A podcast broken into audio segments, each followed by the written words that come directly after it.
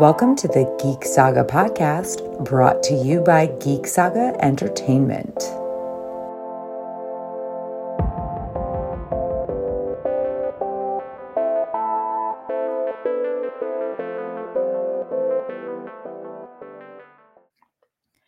Hi, I'm Tara Lynn of Geek Saga Entertainment, and welcome to Drinkin' Con The Hangover, a post Dragon Con webcast where we talk about what we did, what we missed, and how we felt overall about Dragon Con 2023. Today, I'm joined by Ashley, Manny, and Jenna. Go ahead and introduce yourself, guys. If you have any social media you want to share, go ahead and share that. And don't forget to tell us what you're drinking. Hi, my name is Manny. Uh, you can find me on uh, Instagram and Facebook as as uh, Manissimo Art, and I am drinking, of course, the most manly drink of them all, White Claw. Thank you. I'm Ashley. Um, you can find me at a podcast of Ice and Fire for Game of Thrones information. Um, I'm Ashley Clegane on Twitter, mostly again Game of Thrones and the House of the Dragon stuff posted there. And I'm drinking leftovers from Dragon Con, which is Monster Energy drink and vodka. I'm Jenna. You can find me on Instagram under Derpy Squirrel Cosplay. I am drinking a Simply Spiked Lemonade. And as I already mentioned, I'm Tara. You can find me on Facebook, Instagram, TikTok, and Twitter at Geek Saga and on the web at geeksaga.com. And I am drinking literally the same exact stuff I was drinking for Drinkin' Con version 7.0 before the convention, which is currently a pre-made espresso martini. It's um think they're That called like nice. yeah, I- think it's called like on the on the rocks or something like that. It's made with effing vodka. I don't know. They have it at the supermarket, so I buy it all the time because it's like always on sale, which is crazy because it's so delicious. And then waiting in the wings, I have a vodka soda with lemon and some white claws just in case. Which I went through all of them last time, so we'll see how it I, goes. I should say I, I do have a Coke if I don't want to go dr- for the next round, but You also wanna a go too vodka. hard? Come on Well, now. I, I don't want to go too hard on the energy drink. Yeah, that- Let yeah, me be yeah. clear. It's it's not the vodka I'm cutting out. It's the energy drink. So, also don't forget that Geek Saga Entertainment now has a Patreon with 10 tiers ranging from $1 a month to $40 a month. It offers tons of ways to support us and receive some great perks in return. Don't forget that we also have this drinking game going on. So, if you at home want to drink along with us, you can drink when one of the following things happens or is mentioned legacy hotel rooms. Well, I have the Dragon Con app in here, but I feel like that's kind of void now, but I think it will be mentioned at least once. So the Dragon Con app, when we use the word Habitrail, which we've gotten away from the past couple years, so that may that may be one that gets cut for next year. Any of the cults are mentioned: Carpet, Trashy, FedEx, John, 36 dozen eggs. There's some new things we're going to talk about. So I guess just anytime we mention cults, you might as well drink when a specific party is mentioned bunny hutch heroes and villains spectrum etc when there is an animal related interruption and then specifically when us four hosts mention things. For me it's when i mention ted lasso or moderating a panel. For ashley it's when she mentions canada or being canadian or final fantasy. When manny mentions final fantasy or miami. And when Jenna mentions swag and seek, and Jenna only gets one because I feel like just that one is going to be dangerous. Animal So- interruption. I, I think I, I. I do. Oh, come on. I'm gonna have to let her out in a second, I guess. Um, I knew this was gonna happen. I do want to ask you guys: Did you see when I showed the kitten last time? Did you see him also jump up and bite me afterwards? Was that on camera? I don't Man. remember seeing that, but that would be pretty awesome. Two minutes in, we get an He did animal not like being intro. held. Okay, so what happened in Dragon Con news after Drinking Cons? It wasn't much this year. The app came out like, which sorry, drink. I knew it was going to mention get mentioned at least once, but I actually thought it would be later, so that's fun. The app came out like two days after we did our webcast, so that was fun. I was like, you couldn't have done it just a little bit earlier. My schedule also changed, not like a ton, but enough that I was like, huh, okay. It kind of threw a wrench in my Sunday because I was hoping Sunday would be the day I would be able to sleep in, and that did not happen. But yeah, so not not too much stuff changed or happened after we did our webcast two weeks before the con, but a lot of stuff happened at the convention. So, does anybody have any general at DragonCon stuff you want to talk about that's not the stuff that I have listed in the document before? Even I... if I don't get into any single host hotel, I will never stay at the Hilton. yeah. I mean, I guess we might as well jump into it because, again, there's just a lot of what the fuck Hilton news. I feel like that just needs to be an official DragonCon hashtag or maybe unofficial DragonCon hashtag WTF Hilton this first one is actually really serious. There were a ton of break ins 37 or 38 rooms, I think is what I heard. Someone made a master key, and a lot of people, including somebody I actually know, had some really important stuff stolen. The person I know, the room was broken into while they were sleeping which is creepy as fuck. And then I saw a post, I believe it was either on one of the Facebook groups, it could have been on the DragonCon subreddit from someone who was from overseas who was coming out to LA after the convention and came out and didn't have their phone and was like, I can't get ride shares without a phone. I can only hook up to the internet on my tablet. And I, just like, I felt so bad. I know, I, I know, Manny, we talked about this some at the convention itself, but this whole like master key thing that they were able to just copy that so easily is I mean, I've heard things like that before, but for it to be somebody who was able to, to break fixed. into that many rooms before they got caught, I don't even know if they actually got caught. Did anybody hear anything about that? Uh, I think I did, but at least one person was but also, they were blaming it on. They, they were, were also blaming it on people not closing their door all the way, and I don't think all 37 rooms were just people who did not shut their door. yeah, I think that's them trying to find a liability out. So my understanding is a suspect. Don't know if it was the one responsible for all of the break-ins has been apprehended. I would be more curious to know if there was any rhyme or reason in floor numbers and things of that nature because there's going to be certain sets of keys that are master keys for hotels that employees will have and usually they are limited and restricted so potentially somebody may have swiped an employee's key to create said key there are also a few other exploits out there depending on what devices you're using and things of that nature as well that could have been used but I'll be honest with you, at the Marriott on Thursday night and Friday night, hotel security was going around and making sure that people were not leaving their doors latched open and they were making you shut them. So maybe other hotels could take a point from them in that regard. maybe other hotels. Which mm-hmm. other hotel? literally the Hilton. I mean, I leave my door latched open on my room when I'm like running to the ice machine or something. And I know floor. someone's also in there. Like right, yeah, but I sure as hell wouldn't do it when I'm sleeping. When it comes to like, because I work in like cybersecurity, you know, so I can tell you right now, the majority of these things happen because some dumbass wants to write their password you know, or the password to whatever kiosk that they use for these master keys, and they leave it right here or like right behind the monitor, so that way they never forget their password, and that's what mm-hmm. happens. Or they didn't lock their computer, is what happened. So I'm telling you, if someone doesn't lock their computer, and you know, maybe they worked in the hotel industry, like they know about it, they can be in and out of there in 30 seconds and have a master key for every single room in that hotel, and it all has to do honestly, in my experience, because somebody doesn't lock their computer or they just want to write their password down with their username underneath their keyboard, like that's safe. You know, well, that's frightening. Yeah, no, I'm telling you, when it, when it comes to like security matters, there's things that I don't do, things that I can't sleep at night, you know, where I'm just like, I'm not going to do that. Like, anytime I stay at a hotel, I sleep with one eye open. I rarely get sleep just because of situations like that. I also want to mention that the Hilton parking garage got broken into in multiple cars. And with how much you spend for parking in the hotel thinking it's safe, apparently not so much at the Hilton either. Jeez, what is going like I mean, I don't think it was anywhere on the scale as the hotel rooms, but there was more than one. Continuing on with WTF Hilton news, no room parties allowed. Now, I do not know how widespread this situation was. I do know that one of my friends tried to host a room party. I mean, I think it was early in the week. If it wasn't Wednesday, it was Thursday. Now, I believe he had the bad luck of having somebody from Hilton Security for some reason staying on his floor.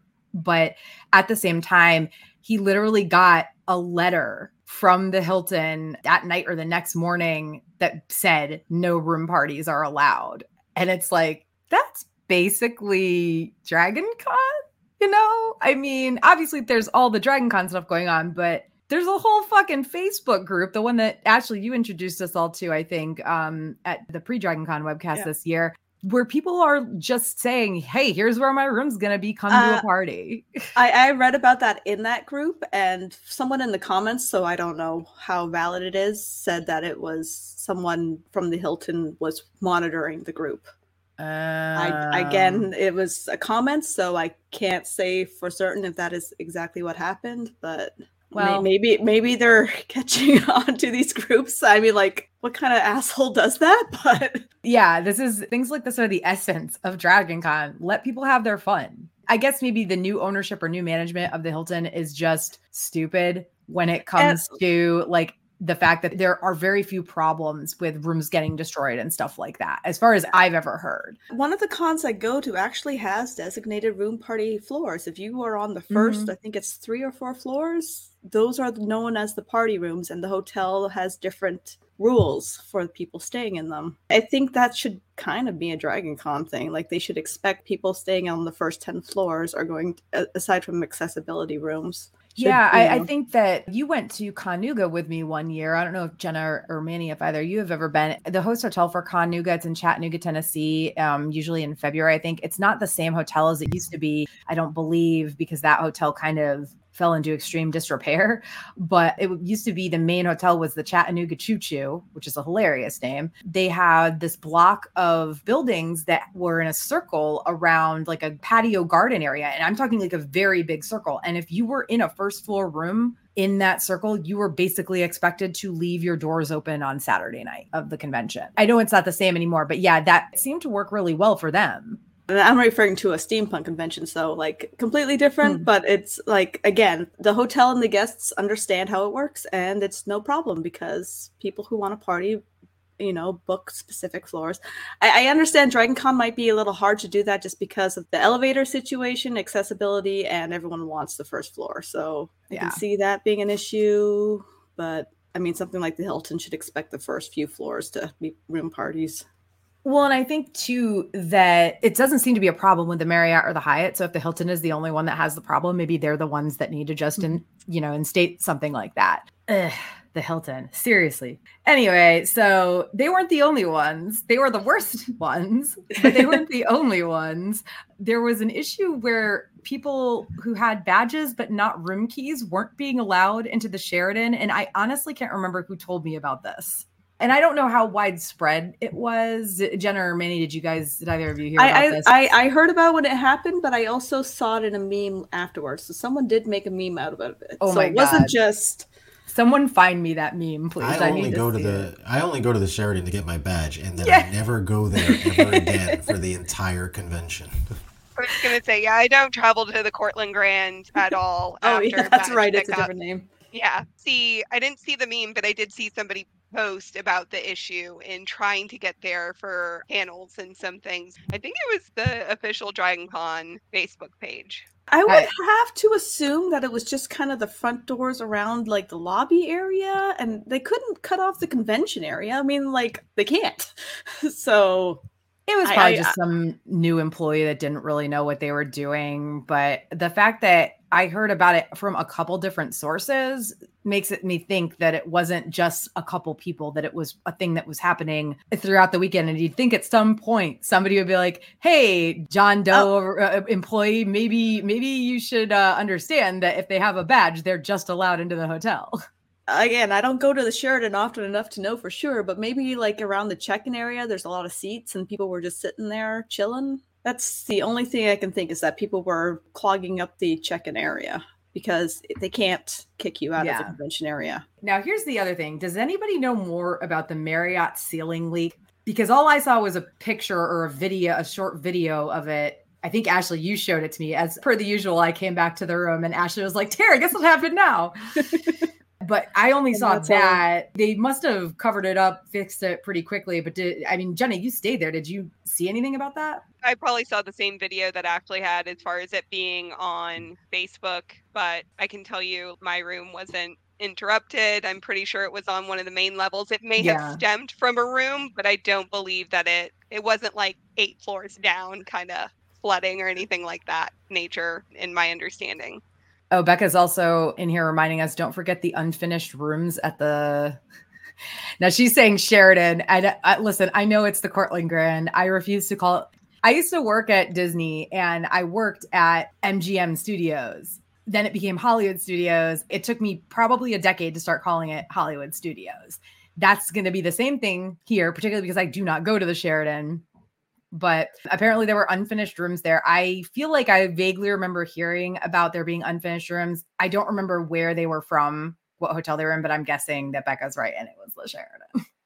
and just going back to the Marriott real quick, I know that I saw at least one friend. We talked about this on the pre Dragon Con webcast where they had to shut off the water for like a day, just a couple days before, uh, really just a day before a bunch of people started arriving for the convention. And one of my friends checked in on I I don't know if it was Tuesday or Wednesday and still had brown water coming out of their sink and tub, but this didn't seem to be either it wasn't widespread or they got it fixed, you know, by Wednesday because I, I didn't really see much else about it we checked it on Wednesday, and there wasn't any issue in the Marriott with the water, at least on the 18th floor where we were this year. I did see the letter that was sent out to individuals, but hmm. it was no issue in regards to where I was. I think that's a general pipes thing that if they turn off the yeah. water, when you turn it back on, there's just going to be some sediment that you just got to flush out. Funny that it happened the day before Dragon. Yeah moving on to better things unless you guys did you guys have any other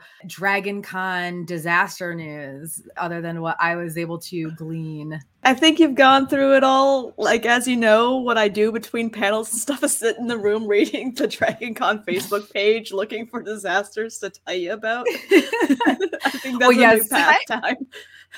So I would say that there was an additional one. It felt like um, even some of the celebrity hosts that were there during the panels had started complaining about the temperature that the Marriott was keeping it at. The ballrooms were freezing, literally freezing, which is unheard of, but I think they were doing that to try to compensate for the areas that are normally not able to have AC. Um, so that way it was more manageable for the atrium areas and stuff where people are generally walking. But I know during the panels that I saw in the Grand Ballroom, at the Marriott that it was oftentimes joked about how cold it was and that they were keeping it like an ice locker there. Which is funny because I, I, didn't even. Well, last year people complained about how the AC wasn't working in the Marriott. That was a whole joke that we had in our Dragon Con disaster themed rooms this year. Was that there was no AC in the Marriott, aka on one of our balconies, because I turned in the AC off in our room. I am 100% convinced that the reason I got so sick was because of the temperature in the dealer's room. On Sunday, I was freezing so bad. I was shivering because, you know, you go outside to go there, and I'm wearing this little tiny dress. And inside, it was like an ice cube. I, I needed a jacket. It was so cold. And then it was bad. It was freezing in there. And talking about other disasters, I heard on Saturday they weren't watching all the doors so they didn't know how many oh, people was... had left and they weren't letting people in. So it was pretty it... much empty inside. It was four hours long on Saturday. It was a four hour line, and it was because of the security and the fire marshal. And I got photos that I saw from, you know, an individual who runs a vendor stand at the vendor hall. And there were literally like 20 people on the whole first floor of the vendor hall because they were letting in so few people at that point. They were talking about like the implications for their sales and things like that because Saturday is their biggest day. That's the biggest day that you have single passes and like it really affected the vendor hall in regards to the number of people who were allowed in because yeah it was it was a four hour long wait. An hour would have been friday or sunday like depending on what time you went which is manageable for vendor hall especially on friday like i waited in the hour long wait. But saturday was atrocious. It was over four hours and they were only allowing like 50 people in at a time it seemed like. So it was just halted I didn't go to the vendor hall at all. Manny, I think you did, right? And I know Ashley, you did. How long did you guys wait? I think I went on Sunday and it was only 40 minutes. Like I I timed it. I was like I'm just curious as to how long it's going to take cuz when I first got there on Friday, I ran into my friend Mike as we were doing like the registration. We didn't have anything to do, so we're like, "Oh, let's go to the vendors hall, I guess." And we were in line for probably about an hour and I was like fuck it, I'm out of here. I'm like, I am not gonna do this. I said, there is nothing in there that is worth me sitting in line for over an hour to get, you know. And funny enough, even when I went into the vendors hall, I didn't get anything. So it was like kind of like it was kind of a waste. I mean, it was cool walking around, but it was just like, yeah. But I, I, I guess I kind of knew what I was getting into with it anyway. But Friday, I waited in an hour long line and it was worth it to me because I got a um, custom clutch from the Chubby Bunny that would not have been there on Sunday or Monday when I went back. So I'm glad that I went on Friday and that I got it because I got the Marriott carpet TARDIS clutch that she makes and it's beautiful. So I was excited for that. And then, yeah, Monday had no line at all. Sunday, it was a little bit of a wait, but I like to frequent and visit, and I, I know people that are there as well. So and I had a uh lot of here, I'll make you drink. I had a lot of swag to trade with different vendors as well. So I went there to make sure that things that I had made custom for them, I was able to deliver. I went Sunday. It was about 40 minutes. We went early before noon. And again, uh, it was fun for the most part until we got to the freezing floor. And I was so miserable by the end that, you know, like I go around looking at everything and then I go back to make my purchases. We just ended up leaving and I didn't get anything. And I kind of feel bad about that. But I was freezing so bad. And I'm, I'm 100% convinced that's where I got the flu. I didn't go to the vendor hall at all this year. I mm. just I did not have time. I highlighted Patrick's comment a little bit ago saying that he did the vendor hall on Monday and there was no line and that's when I usually go for the same reason, but by Monday I was just so tired. I was like I'm getting the fuck out of here. But yeah, I I don't usually go until Monday because I refuse to wait in that line. I saw some things from vendors that they'd highlighted that I would have liked, but it wasn't anything so pressing. Becca also mentioned that apparently someone was throwing bottles off the inside of the Marriott. I didn't hear about that at all, so I don't know. I randomly heard that a bottle got thrown, and that's it. I know. Man, there's always got to be some asshole ruining, like trying to ruin things for everybody, I guess. Ugh. I thought of one more disaster that occurred in the vendor hall. Brittnee Braun Designs had her cash bag stolen and they were not able to apprehend the suspect. I know Oh, that I saw that. I saw the post Yes. about that. She also has all of her stuff in her shop. Currently, there's a lot of items that she's doing a discount on, trying to make up for it because I know she's an expecting mother and is really trying to recover because it was all of the cash that they had obtained for the weekend that was in that cash bag that they had on them. You can check her out on Etsy. I know she's on the Dragon Con artists and vendors page where you can find her and see stuff, but she does the custom fabric skirts with the pockets. She does leggings and she also has some hoodies and shirts and things of that nature. So it wasn't just rooms that had things stolen. Um, vendors were also affected. What's her vendor user username or whatever? Sure, it's Brittnee B R I T T N E E Braun B R A U N designs.etsy.com. So she's on Etsy. She has a bunch of stuff. She did uh 50% off after Dragon Con, trying to recover from some of her old inventory. She's got some mixed bags, her leggings she put on special and stuff like that. But yeah, she was hit from a thief as well. That's so sad because I, I don't know, man. I, why are people? That's all I'm gonna say. Why are people? Okay, moving on to the good stuff. Okay, the good like Dragon Con being Dragon Con stuff. Who all has heard about the Hyatt carpet sprites? They're so have cute. What are you what are you have not talking heard about? about it. Drunken Dragon has already started bottling and selling them. Come on. Like they Are are, you already shitting me? No, I am not. I can just imagine someone was going around picking them up, being like, "Yeah, I'm gonna make a fortune off of these. In He's five not- years, well, everyone's gonna want one." He's already released Hyatt Carpet gear. He's got a dress that's custom order. Drunken Dragon Hotel. Sven is always on his game. I had the privilege to go to his booth this year. Love him. I've been ordering from him since the pandemic. So love, love, love what they do.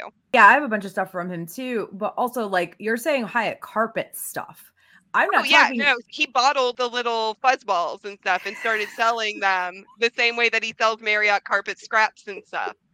Yeah, no, no, no. There's there's a whole thing. That's what we're talking about, right? The, the sprites are the fuzzballs. Yeah, there are Okay. people who are trying to sell them on Facebook too. Okay, okay. So Manny, because you don't know about this, before Dragon Con this year, the Hyatt changed their carpeting in the lower levels, like the ballroom and, and the meeting areas. And they made a post on their Instagram that was like, new cult of the carpet or something. And uh, of course, most people are like, stop trying to make fetch happen and stop trying to make a new carpet cult happen. Like, you can't force it, right? Yep. This is not how Dragon Con works. We were, we've been talking about cults for like a minute, so we all have to Oh, take at least yeah. two or three drinks here. Yep. But But come on, I will take their carpet is pretty. It, yeah, it's it's not the worst. It's a little spinny for me. It- it's but- it's not the new Marriott. Yeah. it's, it's better than that.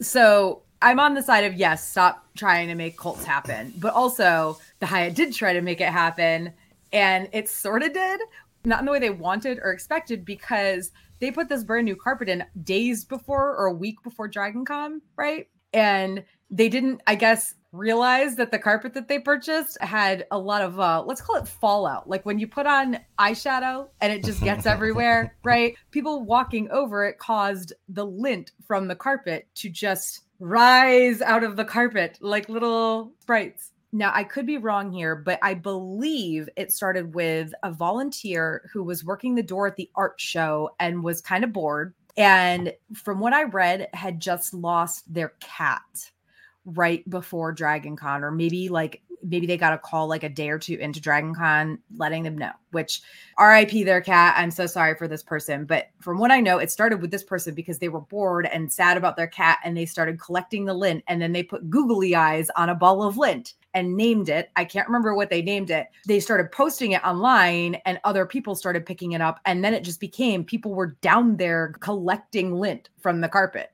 including apparently Sven from Drunken Dragon Hotel. He may have had an official like dealer for it or something of that nature. Because again, he's still getting new Marriott and used Marriott carpet patches to sell too. So I like the meme that's like, "Oh, let's make a cult." No, not like this.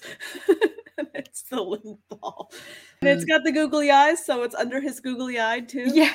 Yeah. It's just- You have to tie it back in as much as Which also possible, right? can we also talk about Wednesday night, the communion and the cults came out on Wednesday night in the I Marriott? this. I missed that, but before we do, I have to say Okay. one thing. There is a group on Facebook called Hyatt Carpet Sprites. I haven't checked it in a few days, but when I first joined it, the first thing I saw was a post from somebody that said, the fact that I'm genuinely sad I didn't pick up dirty carpet lint has got to be one of the most ridiculous feelings I've ever felt. I just, that is the essence of Dragon Con, but like circa Dragon Con 2023. I was gonna say that's like the most Dragon Con thing I think I've heard. Johnny, you were saying something about So you knew that Wednesday night, there was the two large cult groups that met. So the cult of the carpet, as well as the cult of John, in the um, bottom floor of the Marriott. So the cult of John had their bishops and cardinals and all of their disciples out, and they were giving communion out there for the cult of John. And then you had your stereotypical cult of the carpet that comes out. So they put out the carpet and then they also put out trashy in his proper place where he should be where you can take photos. I know that i have done so in the past normally not on a wednesday night but they were there for wednesday night so before the con really kicked off and they had lines people lined up for hours i'm not sure what the communion was that they were giving out because i stood in line for like 20 minutes and then i jumped out. I think it was jello shots. It could be it might be something else but i was excited to see it and then very disappointed that john didn't show up at all this year. Nobody remembered to bring an actual john cutout so I was wondering about that because there Wednesday night or Thursday night there was a tiny one in the Skybridge between the Hyatt and the Marriott where the regular sized one existed in 2021 and 2022 but there was yeah there was no full size John. So it was I mean was that for sure? Like nobody just nobody remembered to Oh, bring he, he was not brought this year for sure. I'm not part of that organization as far as who was supposed to bring it and who forgot or things of that nature, but I've definitely seen it posted on several things. There was definitely a full size one that was forgot to be brought or was not managed to be brought. Maybe they thought everybody else would do one because we even had the stand in. I don't know if you saw the photos, the guy dressed as John who kind of stood there for a long time to kind of take the place. Yes, I did see him very briefly. I can't remember what day it was, but you know, Skybridge. So I didn't want to. I think it might have been Friday. Um, and I was literally running between the Marriott and the Westin for a panel, and I needed to stop in my room. So I was like, I don't have time to stop and take a picture. Yeah, I, I don't know. So I guess like whoever's in charge of, I mean, I don't want to say in charge of bringing the John thing because that seems like weird. But man, can we make sure that happens next year? It, it, just it felt empty, especially because there were people who were still leaving trash in that corner. Some of it was actually offerings, but there was, as per the usual, just trash for some reason. I'm gonna blame it on myself because I did not bring my ofrenda candles this year like I did last year and leave them out in time for John to appear. you didn't summon um, him. I, I did not. I did not summon John. So I will totally take responsibility for that one. I think that we have enough people that we know that we can make sure that some form of stand in happens in regards to the future years and making sure that it's not the ball isn't dropped. But yeah, I, I will take a little bit of responsibility for not making my prayer candles this year. Those stand up things, they're pretty expensive. Like maybe mm-hmm. somebody just needs to Kickstart or GoFundMe one. not Kickstart, GoFundMe. Just do a GoFundMe. Like if you want this at DragonCon, I guarantee guarantee you will get enough people to fund the minimal amount that it takes to bring this thing to Dragon Con next year. We also have to find a good enough image, and I think that we all know where we can we can start in asking because uh, I think Sven has a, a really good one as well that maybe he would be willing to uh, let others have to make the cardboard cutout. Minnie, were you at Dragon Con the year that FedEx John happened 2019? Oh yeah, yeah. Because I was there when it started. Like I saw the cardboard cutout before anyone paid attention to it, and I remember looking at it and being like, "Man, I don't know. That's just weird." Like, can you? And I think I was telling Sabrina that we were walking. I was like, "Can you imagine just being a model and this is like your job, you know? And then you're just like this weird FedEx guy." And then we came back a few hours later, and there was googly eyes, and then there was like chains on them. And then later that night, we came back and there was like a fucking altar, man, with candles and like all this shit. And I was like, oh my god, this is awesome. Like, fucking let's worship this guy. Like, what the fuck? It was really cool. If you follow the Cult of John Facebook page, the actual actor who portrayed him is also a member and has also like thanked everybody. I think yep. uh, the issue now is I don't think he's anymore an employee of FedEx, so I think he's kind of he kind of can't. Disassociated, yeah. yeah, disassociated with it because yeah. of that. I do remember them finding him pretty quickly after he made his his his rise in 2019. They had found him pretty quickly, and he was pretty surprised as to you know what what was conspiring there. But I'm like, well, man, shit, man, welcome to Dragon Con. I mean, that's how it happens, you know. It's a lot, like we said with the carpet sprites. It might not happen the way you expect it, but it'll happen somehow if uh if you're lucky. Has there been a year? There wasn't a new cult last year, though, right? There actually was from 2020. That's where 36 dozen eggs came uh, from. The, but... the googly eyes wasn't like an official cult until recently. Eyes, it was. No. It's been a long time, but I haven't seen like the under his googly eyes as a cult. So Googly Eyes has existed as a cult and actually predates John as a cult because they would put him in the Skybridge at the Hyatt and things beforehand but they were really embraced as a cult in 2019 when they started doing the association with John as it. But the Googly Eye cult actually predates John by several years. Um, were they a cult? Yeah, was it yeah, just people yeah, no, eyes? no. There were a okay. bunch of people, and it was like a, a googly eye thing. Like you would have people hand them out. There were badge ribbons. There were a lot of things that people did, and then they really became a cult I would say after John, uh, as far as the under his googly eye, but they definitely predated. We spent a lot of time researching cults this year because that was what we did for uh, Bunny Hutch as a group. Uh, sorry for the double drink, but um, oh but right, yeah, right, that's so, a party. Yeah. All right, so Hyatt Carpet Sprites, yeah, they're a thing now. Join the Hyatt Carpet Sprites Facebook group. I don't know if all I can be... think of is the Ghibli like the right I, right. I remember what movie it's from but i i know that's what i just see in my head every time i see them. It's spirited away the soot sprite is okay. what you're thinking of. Because mm-hmm. like uh my under his googly eye uh tail that i did all it looked like was the soot sprite when i made it. Like that's all i could think of. Which is funny so you you your costume technically predated the hyatt carpets right It did, it did, but You have- I mean, you have for- you black have and not blue, and yeah, no. Still. um, and, and talking about like cults and trying to make it happen kind of thing i know drunken dragon and a few others have really tried to make the poop lion being beheaded a, a cult but i i didn't see it it wasn't one that like i saw a lot of people like You can't Other make cults than- happen. It has to. yeah yeah they have to yeah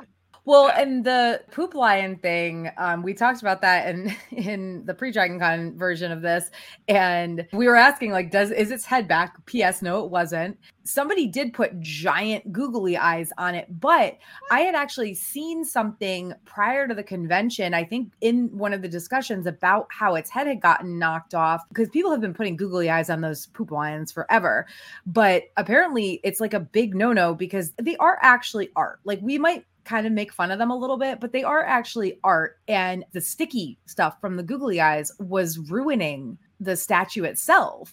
Or, or not ruining maybe is a, a hard word, doing damage. they had to do they had to do restoration and cleaning of it it was a couple hundred dollars every year in damage from the googly eyes is is what i Hmm. read to be able to remove properly the adhesive and things Mhm. of that nature it is vandalism and it does cause damage Yeah. So that's one of those things like, come on, people, be respectful. I mean, listen, we might make I- fun of them. This They is do the look first year silly. I saw giggly eyes on it. To be honest, like I didn't. No, see I- them before. i've seen them several years yeah, and I, I, I, stay at the Marriott, so I walk out that way quite a bit.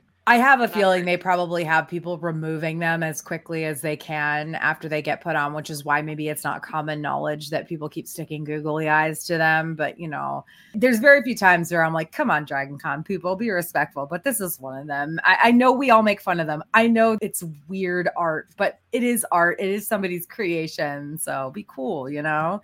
Okay. Other uh Dragon Con being Dragon Con things. Was this or was this not? The answer is yes, it was the year of the badge ribbon. And listen, I know that badge ribbons have been a thing for a long time. Okay. This is, that's not a question. I understand that they have been around for a very long time, but it seems that they've been getting like progressively more and more popular since 2021. Maybe, maybe it would have started in 2020 if we'd actually had a convention, a Dragon Con that year.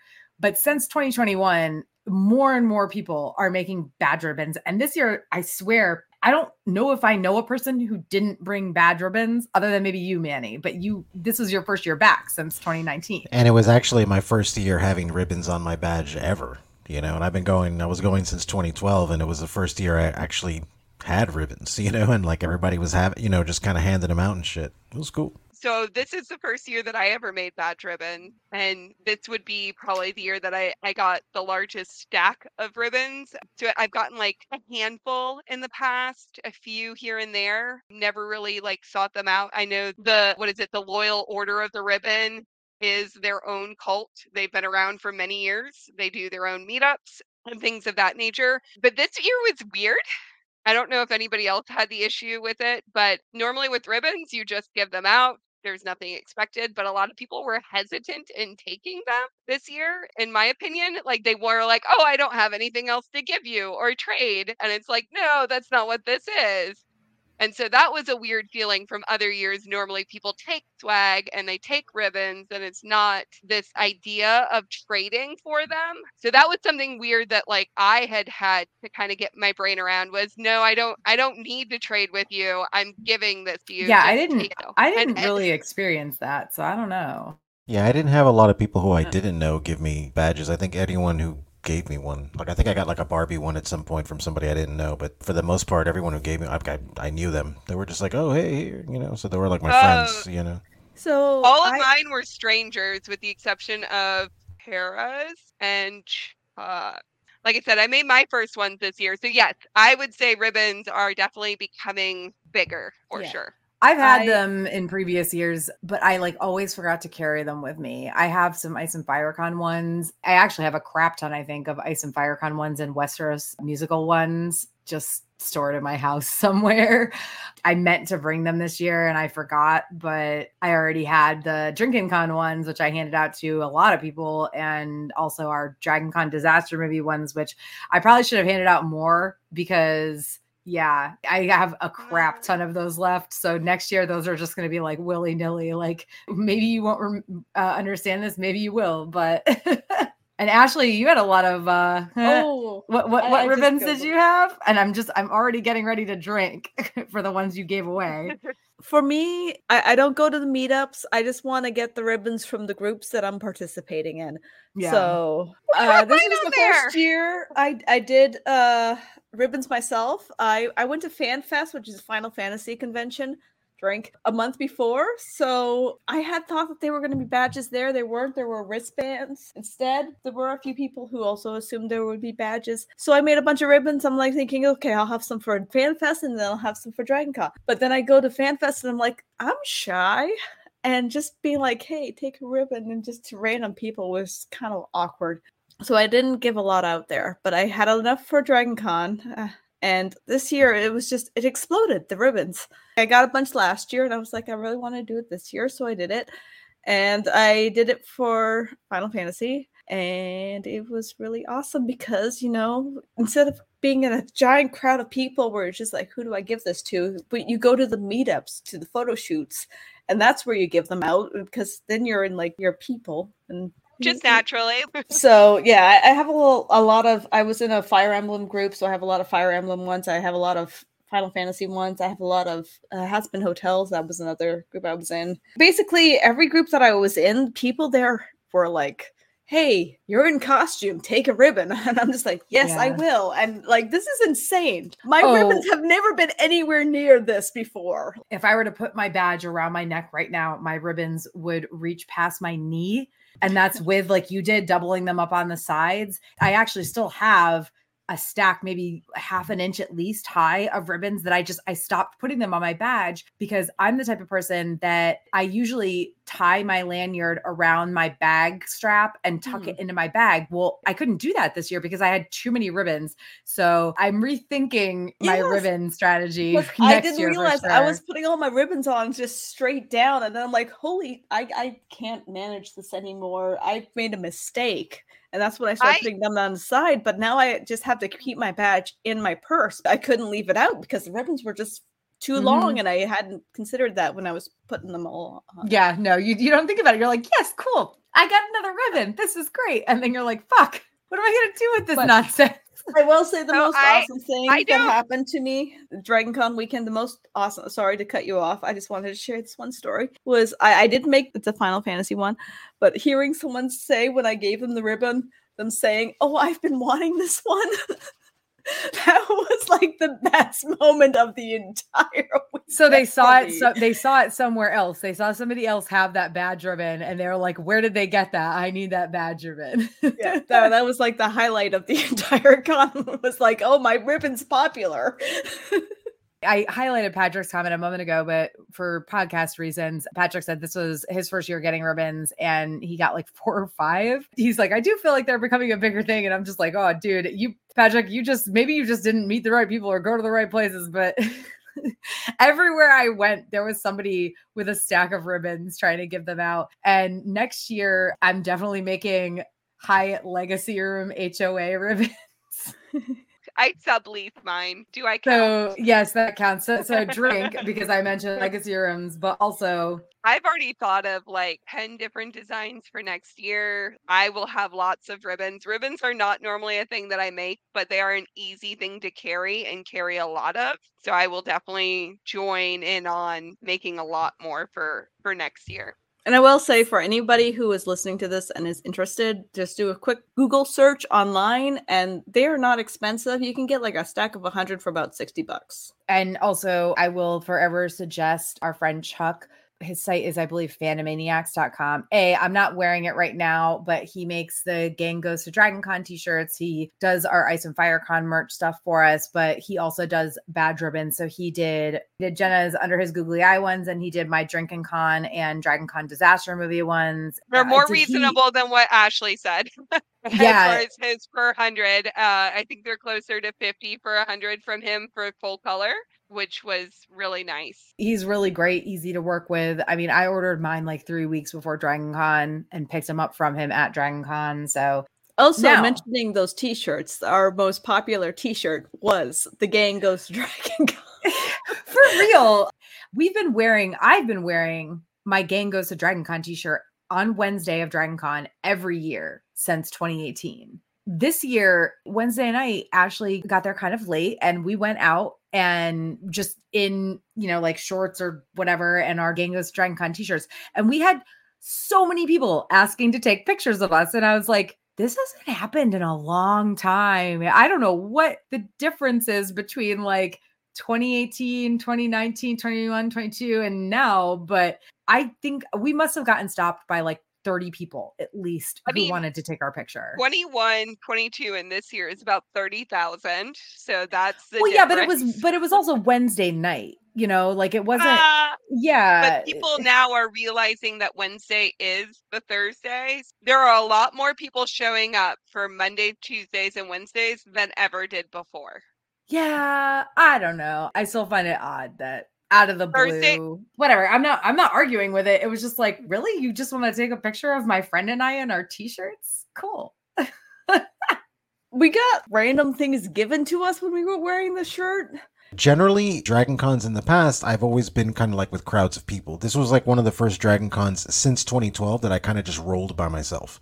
You know, so I walked around and like, and when you walk around by yourself, people know. And they're like, this motherfucker's going to have a good time. You know, like we're to bring this guy in and he's to have it. So everyone I talked to was always like, no, no, no, no, no, no. You're to have a good time tonight. You can't just be by yourself. You know, like everybody was extremely sweet. And I got handed a lot of stuff and it was very sweet. I even faked that I ate a few of them just to just fake it because I wanted because I wanted I wanted to them to feel like hey because I really did appreciate it because there was a lot of times that I was by myself like before I got drunk and I got comfortable where I was very like self conscious and I wanted to just go home because I was like I don't know anybody here and I don't know what I'm doing here. And this is like the pre nighttime vibes you know where it's mm. not quite night yet. I'm just kind of walking around by myself and eating shitty cheeseburgers and stuff you know? But a lot of people you know I would hang out like in the smoking section and stuff and like a lot of people came up to me and they just started talking to me and they knew I was by myself and they're just like and they're like tell their friends to come over and their friends are coming over and we're just all talking about stuff final fantasy all that kind of stuff and it was really cool they made a really good job of making me feel welcome you know but in saying that, I mean, number one, I can't do any like weed type of stuff or CBD or anything. Like, I, I just don't trust. I have the complete opposite effect with that stuff. I get like manic and paranoid. But I'm not going to tell someone, hey, wait a minute, this stuff is bad for me. Like, no, it because to me, the way I see it, it's like it's really sweet that these people found this stranger and they're like, man, we just want him to have a good time too. And to me, I'm like, that's just like pure love. So I'm not going to be like, oh, no, don't do that. So I don't know. It was sweet. But yeah, I guess the, the, the point of it is just don't eat things from strangers. There's a lot of people that I, I'm willing to believe that 99.9% of them are, are mm-hmm. totally well intentioned. But the fact of the matter is that you don't know how your body's going to react to it, and their body reacts differently, you know. And I'm a small dude, also on top of it, so it's like I can't be taking what they take, you know. Oh, Like, I mean, I've had people offer me drinks from their flasks or from like I, I think I had a friend one time, like actually somebody I am friends with who I know who had pie in uh, like a camelback. But like with camelbacks, you have to suck it out. Listen, I I've trust Done things I probably shouldn't have done in the past. yeah, see, see I, I'm accepting drinks. I am not that person. I even if I trust you, if somebody else's mouth, even yours, unless you're like my significant other, has touched that thing, my mouth ain't going on it just because I don't want to catch con crud, which again I'll get we're in a into. post-COVID world now.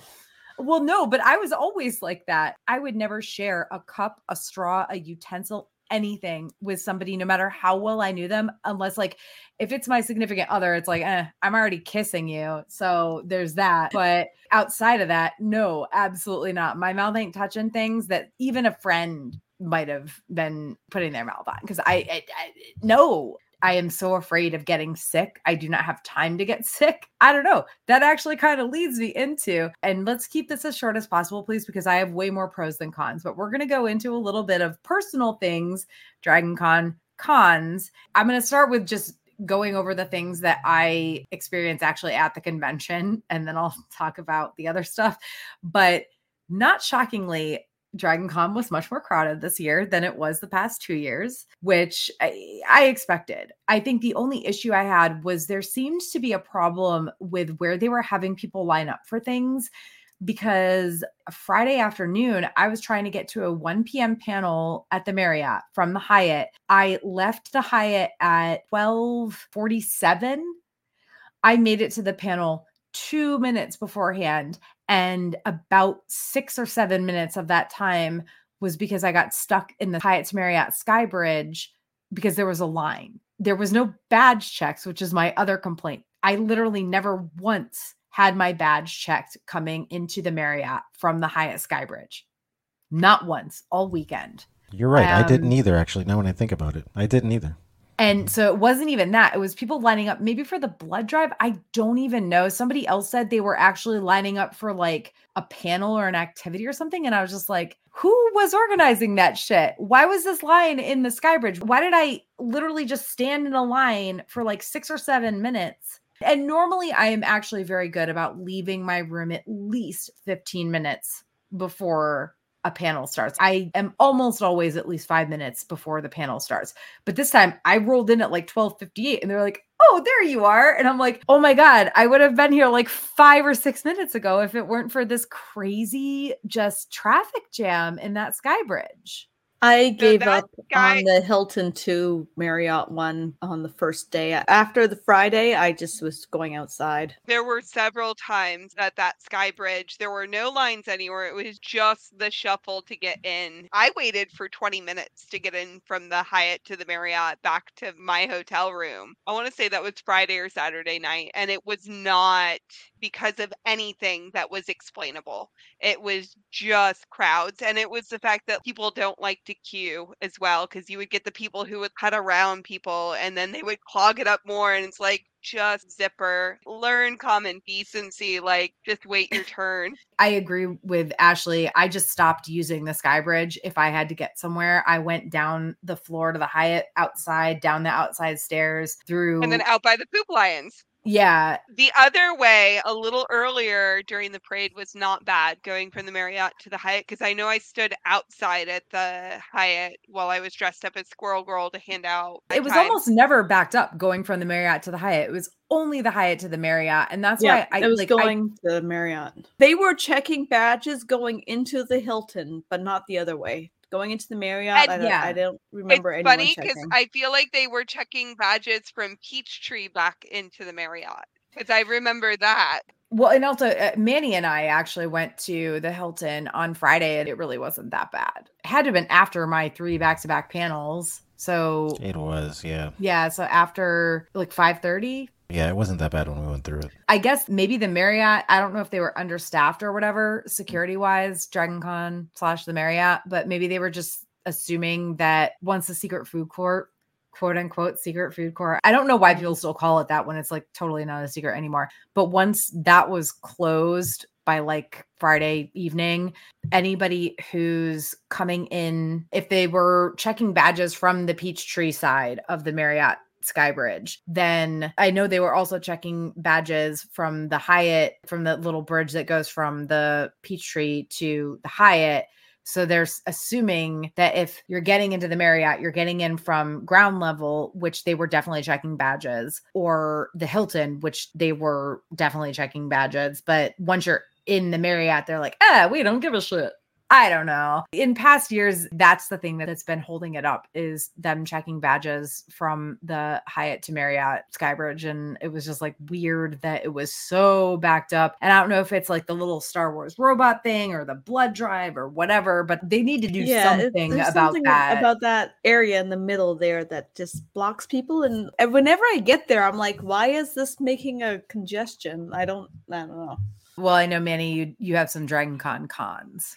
I do. And this is like the first time that I kind of seen it happen. And I feel bad about saying it. But I feel like the photographers literally drove me absolutely fucking bonkers this year. Like, I don't know if I just fell into sync with them. So I was always like right behind them. But it's like, we're walking there's a crowd with literally a hundred people behind me i mean we're just trying to get and they would literally see someone in costume stop and then like turn right there and they're just taking and i'm like there's like a hundred people behind me. So after a while, you know, when I had a little bit of the liquid courage. I just started walking in front of their shots. And they were giving me looks, and I'm like, pal, I said, there's a hundred people behind us that we're trying to go, and you're stopping to do a 10 minute photo shoot. If you want to take pictures, man, look, there's a lot of room that you can just walk forward. But they wanted to get this like certain angle, and I'm like, guy, that was like my only real pet peeve was that. And really, like when I was in the walkway, when I was just in the Marriott trying to get from point A to point B, people would stop in front of me and start talking to someone else. And that's fine, but there's like a bunch of people behind me. We're just trying to walk, and you're like in the main artery and you're stopping everything so you can talk to someone. Which, look, you want to talk to your friend, that's totally cool. I did it, but just, you know, move a little bit over so everybody can keep going. And it was creating this crazy congestion. And it was the first Dragon Con that I've been to where I felt like, I don't know. I just felt like these people that were doing this were like absent minded because I had never experienced that before. And I'm like, do you have no idea that you're at a main artery and there's like a thousand people trying to come through here right now? I wonder if they're like too used to COVID and don't realize, hey, we're back to normal. I think it's like a combination of new people who were Yeah. able to get in the past few years who had never been before because people were canceling their hotel rooms and stuff. Also, just the past two years, it was so much less crowded. I mean, Yeah. we're still not at like 2018 levels. They've already who- said they yeah. will not go back to that. Oh, Oh, God, that's I, ho- I Thank fucking you. hope not. Dragon Con has said that they do not want to mm-hmm. return to 2018 and 19 levels and that they will continue to limit badges to keep it special. Bless. Hallelujah. Bless. I mm. will say, Manny, I don't think I was one of your problems. I'm the type of person if I see somebody walking the other way, I U turn it and I walk with them and we settle it outside of that area. Same with when I hand out swag. If somebody recognizes me and I'm going to give them swag, I go and I walk with you, even if it's going to cause me 20 more minutes of travel. Because you just have to have common courtesy for other people. And I feel like a lot of people were like that. It's funny because when I was in in the dealer's room, people were doing that a lot. And I always walk in the middle. I don't walk near the booths unless I want to go to a booth because people stop, they want to look, you know, and you can't blame them for stopping. They want to look, mm-hmm. you know, and that's a congested. So I'd go in the middle and people would stop right in front of me and just kind of look in a distance. And I would move around them and there was two times where someone looked back at me and gave me a comment like, "Oh, am I just, you know, in your way?" And it's like, "Yeah, absolutely you are. Like you're in the middle. There's a bunch of people behind me too cuz I don't want to get in their way, you know, and I'm trying to walk and you're stopping." Look, I got a little loud about it one time where I literally was like, "Oh, no, no, wait, everyone stop." I told everyone to stop. I was like, "Everyone stop. This person in the middle wants to take a look. Let them take a look. Everyone stop what you're doing." And they got like real red faced and was just kind of like, "Uh, uh." I'm like, okay, well, like you asked for it. I'm not trying to be a dick here. I didn't even say anything to you. I didn't say, hey, get out of the way. I just tried to move around you. Let me just move around and get out of their way. And it's like, you're going to give me lip for that? And and it drove me nuts because it was the first Dragon Con where I experienced something like that. I I really think it's a lot of new people.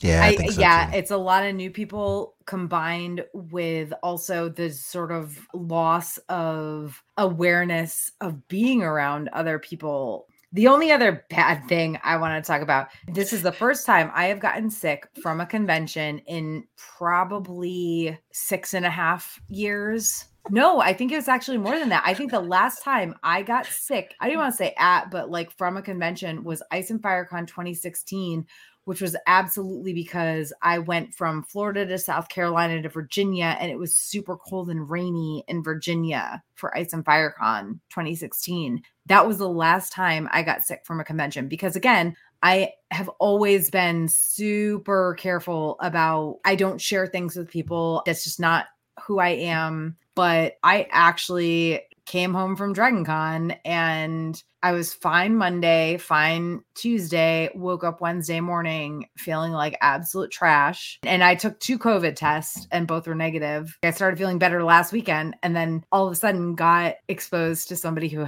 had been exposed to COVID. And then we both had COVID. And I'm just like, I didn't have COVID from Dragon Con.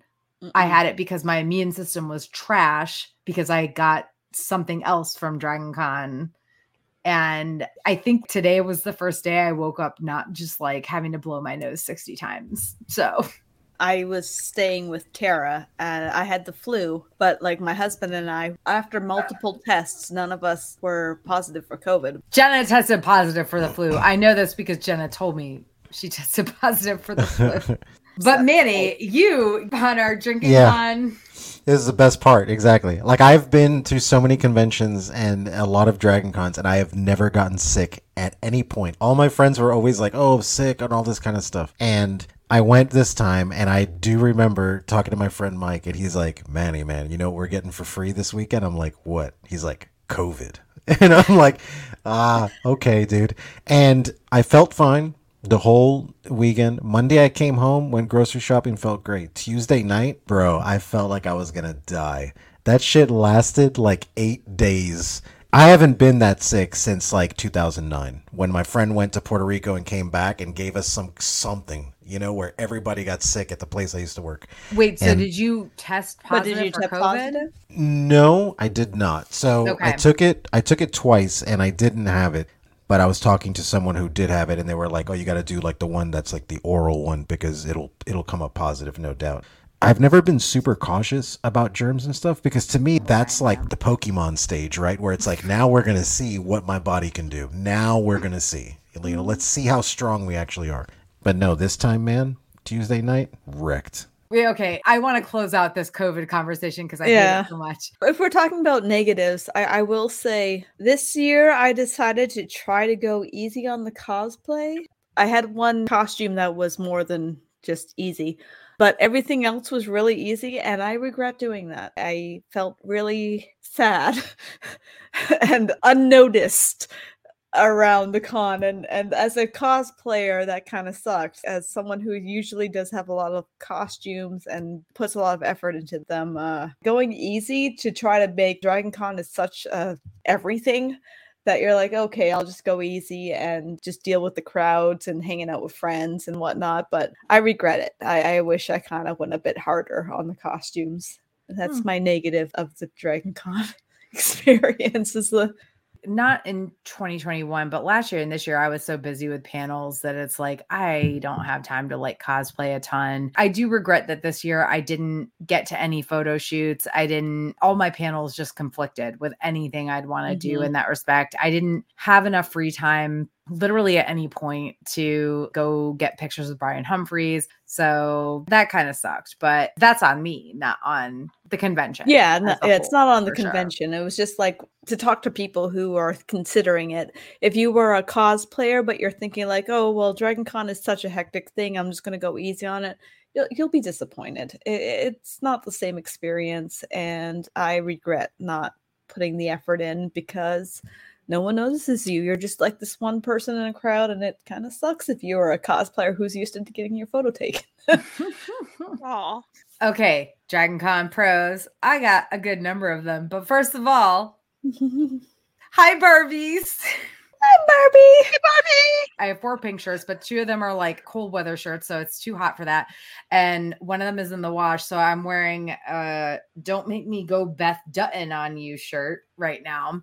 But honestly, please let this continue to be a thing at Dragon Con and at every fucking convention because this was like the most positive affirmation and not just for me as far as I could tell. You could literally be wearing anything that had pink in it. Or you could just show up and like talk to people who are dressed as Barbie and they would be like, "Hi Barbie." None of it was sarcastic. It was all just uh I love the movie so much the positive energy that happened at Dragon Con because of that movie has me just like emotional. It really does.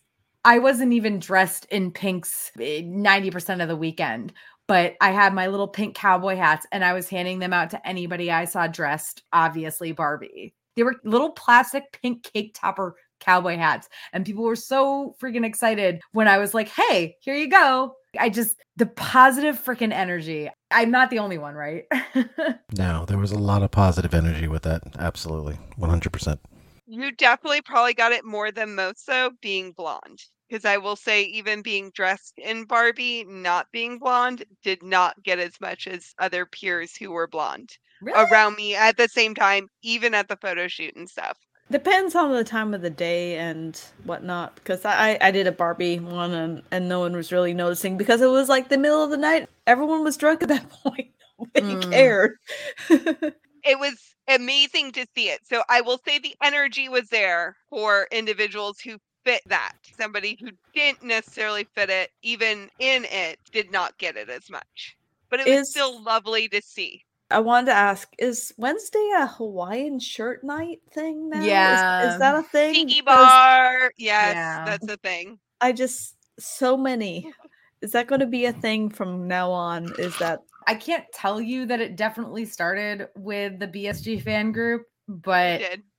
yeah, I, I was gonna say I'm pretty sure it started with the BSG fan just like the ADP party started because of the BSG fan group. So they are the trendsetters. So they are the people to watch. But yeah, the Hawaiian shirt thing has been a thing for a while. I don't know with your experience, Jenna, with you know not being blonde or whatever, but when I wore my Barbie outfit on Saturday, it wasn't all pink. It was very sort of I, don't even know what it like 70s psychedelic neon? sort of looking. And people didn't recognize, even though I am blonde and like I even curled my hair and everything, they didn't necessarily recognize what I was doing until they were up close and realized that the outfit that I bought, which I also didn't realize when I bought it, literally says Barbie all over it. Because I bought it from Unique Vintage and it's super cute and super comfortable. But also, I think like when I bought it at the time, I wouldn't have purchased it if I had known that it said Barbie all over it. But then it turned out to be perfect for this. But people didn't really recognize it until they got up close and personal with me and they were like, oh, you're wearing Barbie stuff. Hi, Barbie. But that said, I just feel like there was so much positive energy in general even if you weren't part of trying to cosplay that or whatever, there was so much positive energy from the Barbie stuff this year. And I oh want that God. to continue. At one point, I don't know, I can't remember when it was, but like our room is on the lower floors of the Hyatt. We go out and there's like a bunch of Kens, and they started singing the Ken song, and it was just amazing. Just being like, oh, the Hyatt lobby is just a whole pile of I am Ken.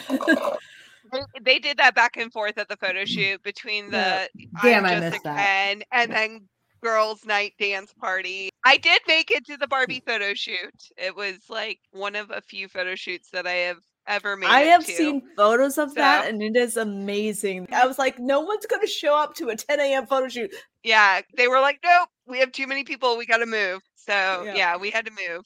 yeah, somebody posted something. I believe it was uh Bill Waters, who is like the guy who runs The the, photo Dragon Con photo shoots Facebook group. And he had posted about it and he was like, This was like one of the biggest groups at Dragon Con this year. I'm pretty sure it was bigger than Marvel or DC has been for years. like it. I think it was bigger than Marvel and DC were it's even in 2019. 10 a.m. photo shoot. Exactly. wanna And I was like, that it was at 10 a.m. think if this had been at 1 p.m. and how fucking crazy Yeah. it would have been.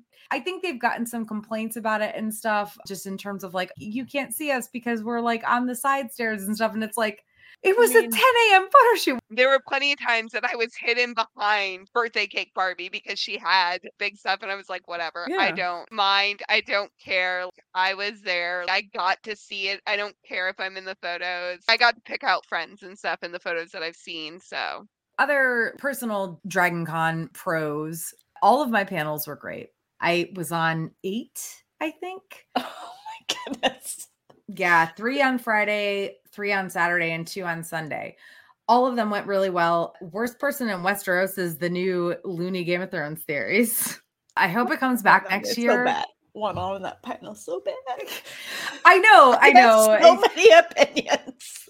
if it gets done again next year, which I don't know if it will, only because there's not a new House of the Dragons season next Oh, year. But either way, worst person in Westeros was hilarious. I actually already put the panel recording out on my blog. You can find it on Spotify under the Geek Saga podcast. I do hope it comes back next year, but if it doesn't, I hope it comes back after we get a new House of the Dragons season, maybe without Ed Sheeran ruining the brackets, which you won't understand if you were at the panel, but or following the Facebook group to see Yeah. it happen in real time.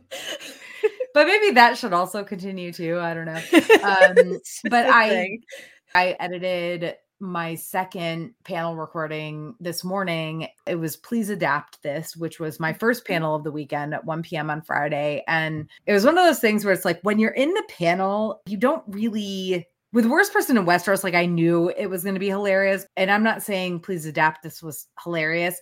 But when you're in the panel, it's like you don't really think so much about how it's going to sound after the fact. And I don't mean audio quality wise, I mean like, is this actually like going to be a legitimate thing that I can put out that people would even want to listen to? I mean, last year we did a House of the Dragon panel that was like we're two or three episodes into the season. Like nobody wants to listen to that after the fact because by the time I get around to editing it, we're halfway through the season and half the shit we talked about doesn't matter. Editing this panel made me think, okay, every panel I was on at Dragon Con this year actually was something that I want to share. But this was one of the ones where sorry, not sorry, guys, drink. I had to moderate.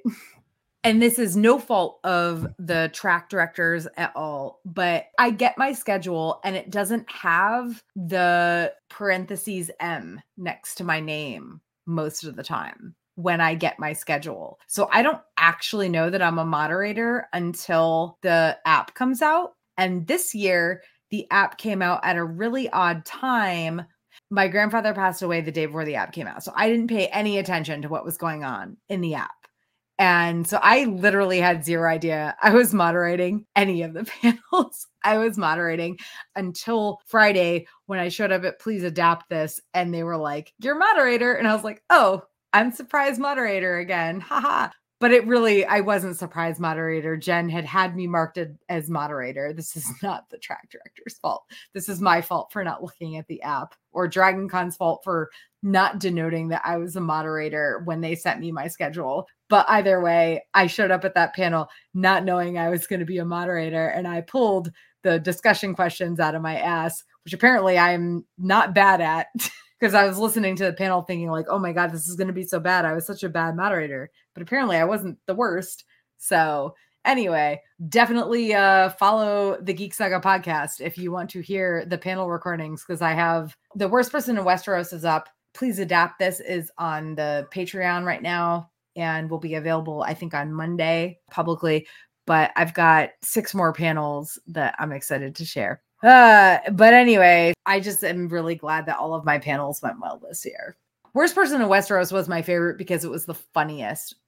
But outside of worst person in Westeros, I would say Shadow and Bone was also amusing because I was supposed to be the moderator, but Nami just kind of took over. And at one point, she was like, Oh, you're supposed to be the moderator. And I was like, Nah, it's fine. Please do my job for me. The Princess and the Queen panel that was on Sunday, if you are at all interested in a discussion about Alicent and Rhaenyra, that is, I am super friggin' happy with the discussion that we had on that panel. to go to that, but I was trapped in the dealer's room hell. I'll be posting it. Rebecca Fant was our moderator. She's been on a bunch of high fantasy panels with me before. And it was myself, Nami, and Jen, the high fantasy track director, who were the other panelists. So if you're interested in like a really great in-depth discussion of Alicent and Rhaenyra, and honestly, actually, Manny, you could actually listen to this too without worrying about being spoiled by anything because it was very show focused. It was the best panel I was on in terms of like the depth of what we discussed and how just positive the discussion was, despite the fact that eh, there's the angy, like green versus black stuff there. So the other positive thing I have for myself is I succeeded in my quest to do new things. What did you do? I went to geeky uh, sea shanties on Thursday night. It was not what I expected. I didn't stay as what long was as that I like? Because I'm curious. so they didn't have a great sound system situation. They were doing the thing where they were like calling out for suggestions. It just wasn't what I expected. When I think geeky sea shanties, I'm not thinking really. They were very, very specific. I don't know how to describe it. Listen, the people who are playing and singing were very talented. That is not at all what I'm saying. What I'm saying is the things they were singing were not my jam. Ha ha ha. The things they were singing were not my jam. It was a little bit slow. The sound was not great. Like it was like a couple people with instruments with like a mic or two between them. The sound system was not good. Listen, I'm not complaining. I'm just saying it wasn't what I expected. It could have been better, but could I tell you how it could have been better? I don't know. I also went to Cybertronic Spree on Saturday night. I've been meaning to go to for fucking years. And I was talking to you, Jenna, and you're like, we're in it. And I was like, oh, okay. And I had Manny with me, and I was like, can we go to this? Are you okay with this? And he was like, yeah, I'm up for whatever. And I enjoyed it. Manny, did you enjoy it? I thought it was great. Yeah, I, I had never heard of them or saw it. Apparently, everybody has. I just never did. I went, and uh, I mean, I'm a big fan of, of live music, and however the hell people wear stuff like that while they do music is admirable within itself, regardless of of, of anything else. But uh, yeah, it was fantastic. I loved it. The other thing I did that was new, and this is actually a really personal thing because it's invite only, I finally got to go to the BSG fan group Sunday night party. I only went for like a couple hours because we have our Sunday night party, but I don't know. It was fun to finally get to be like, I'd been invited to it before, I mean, a billion years ago by a friend.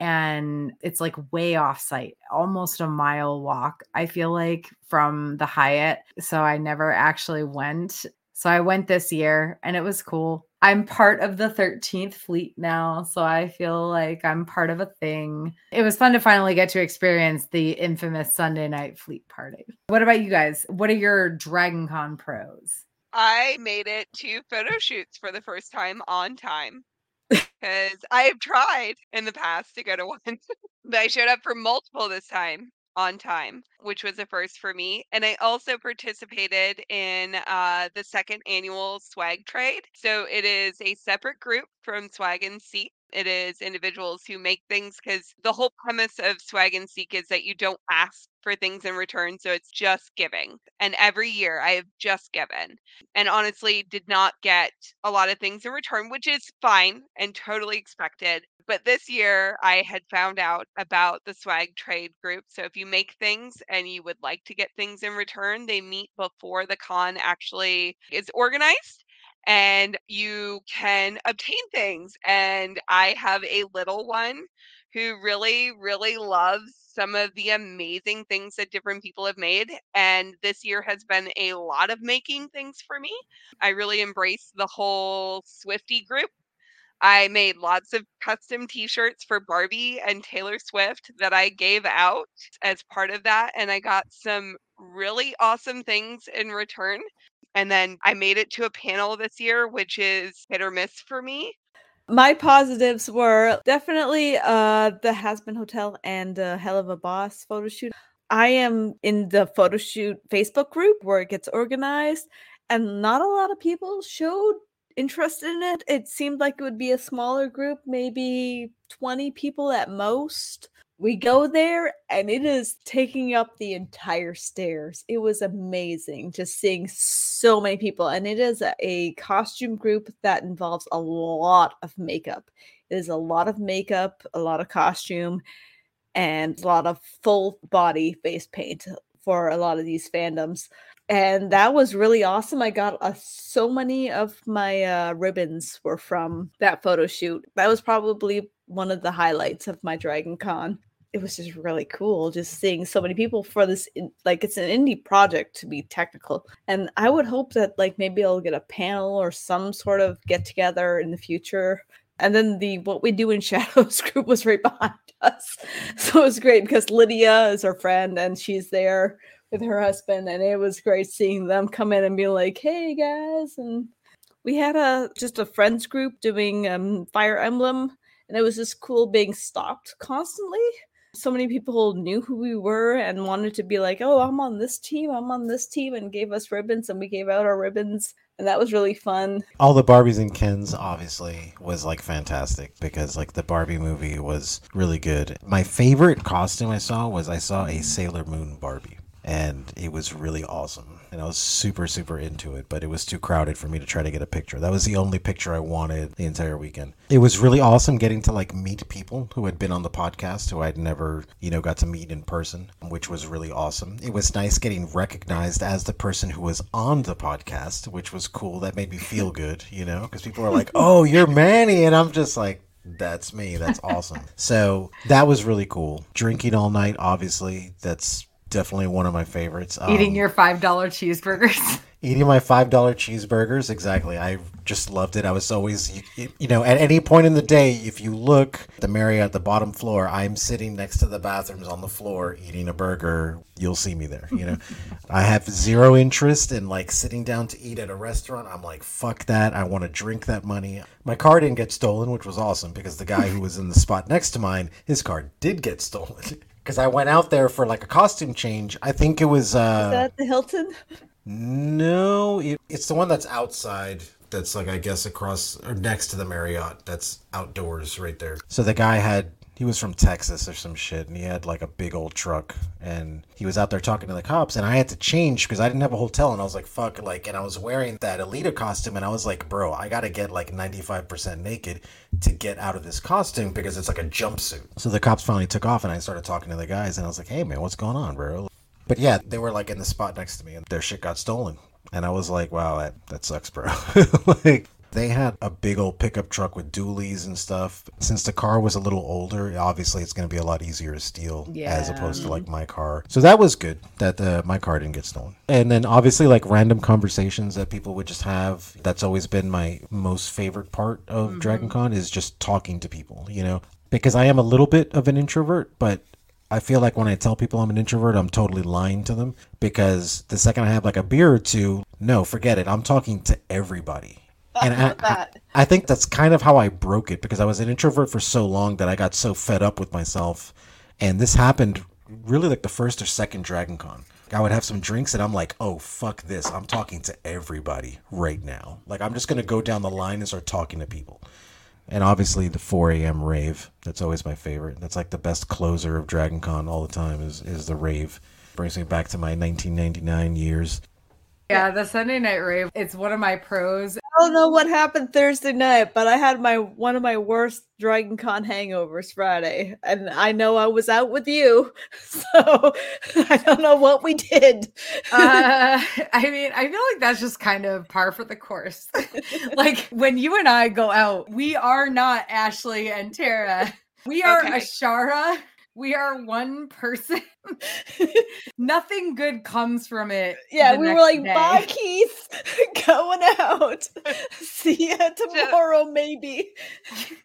So I guess a problem that I forgot happened was Thursday night. Bunny Hutch got moved from the Hilton to the Marriott. Yes, talking about a party, Oh, but uh, their liquor didn't show up for like two hours because the Marriott is notorious for their party, the atrium and the ballrooms and stuff not having alcohol available. But mm-hmm. Bunny Hutch specifically wanted.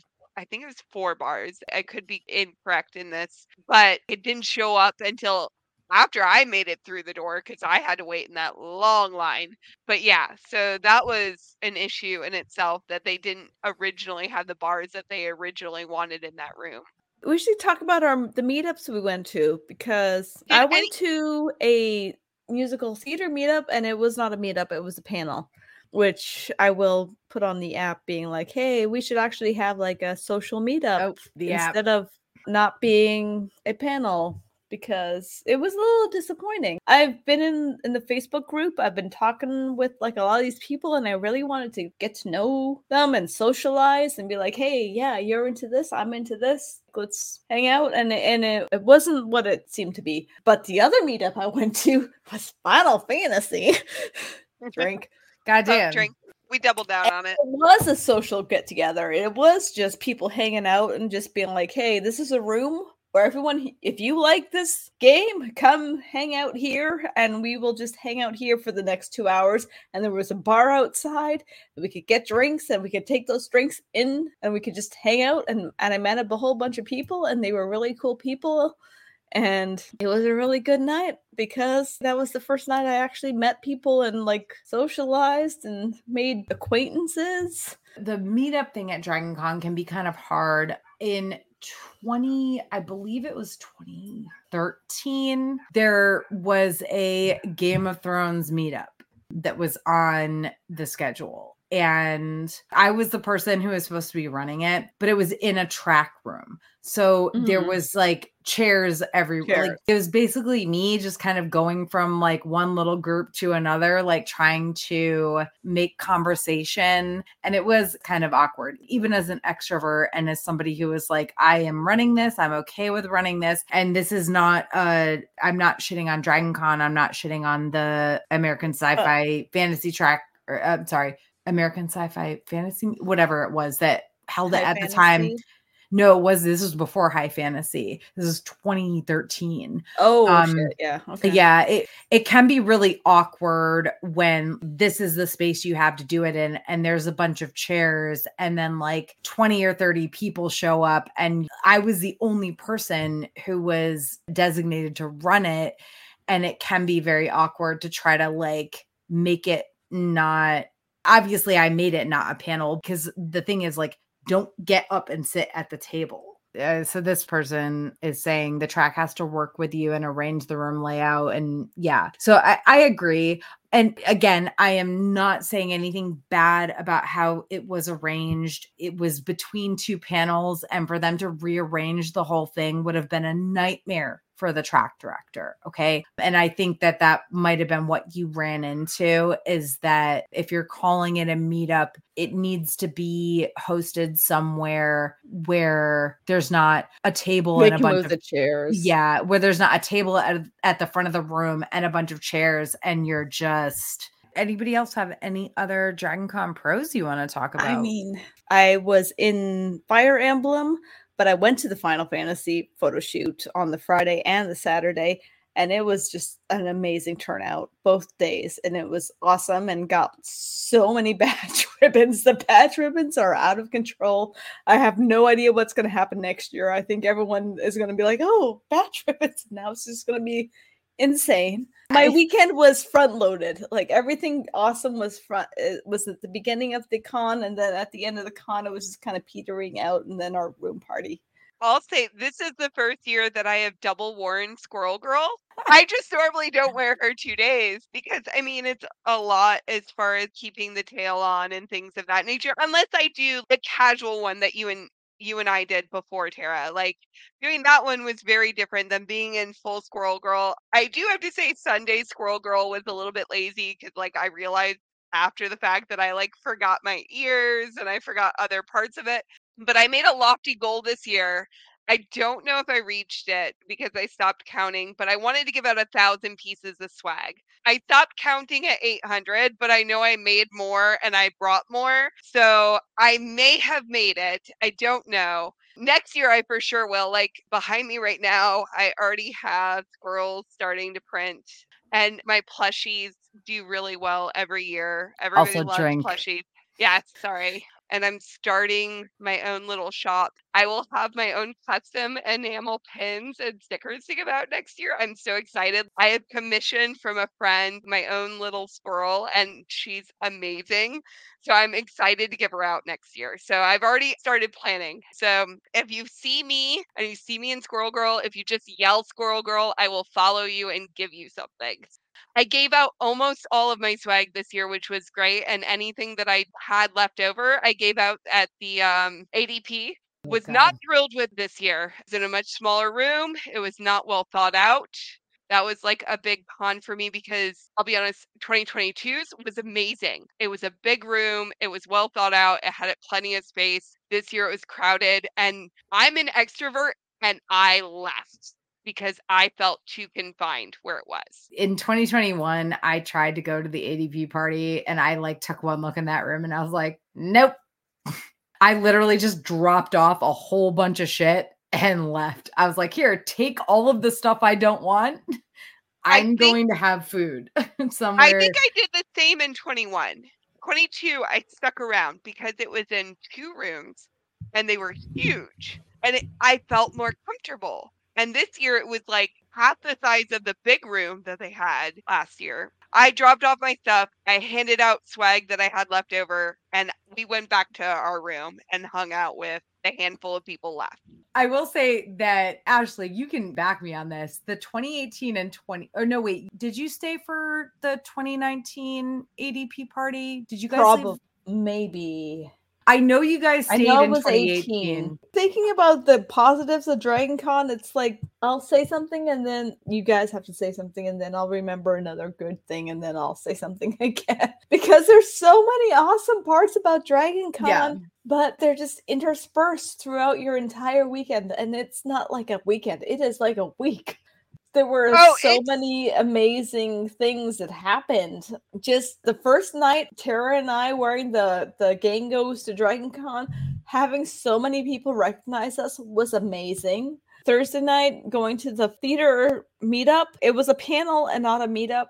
But after the panel, we still met a lot of people just handing out ribbons and like meeting other people who- who recognized our costumes because I was in a Hadestown costume and I was in a group of Hadestown people and just like meeting like like there were a bunch of Hamilton people who were like, "Hey, give us our ribbons," and we were passing them out, and that was a lot of fun.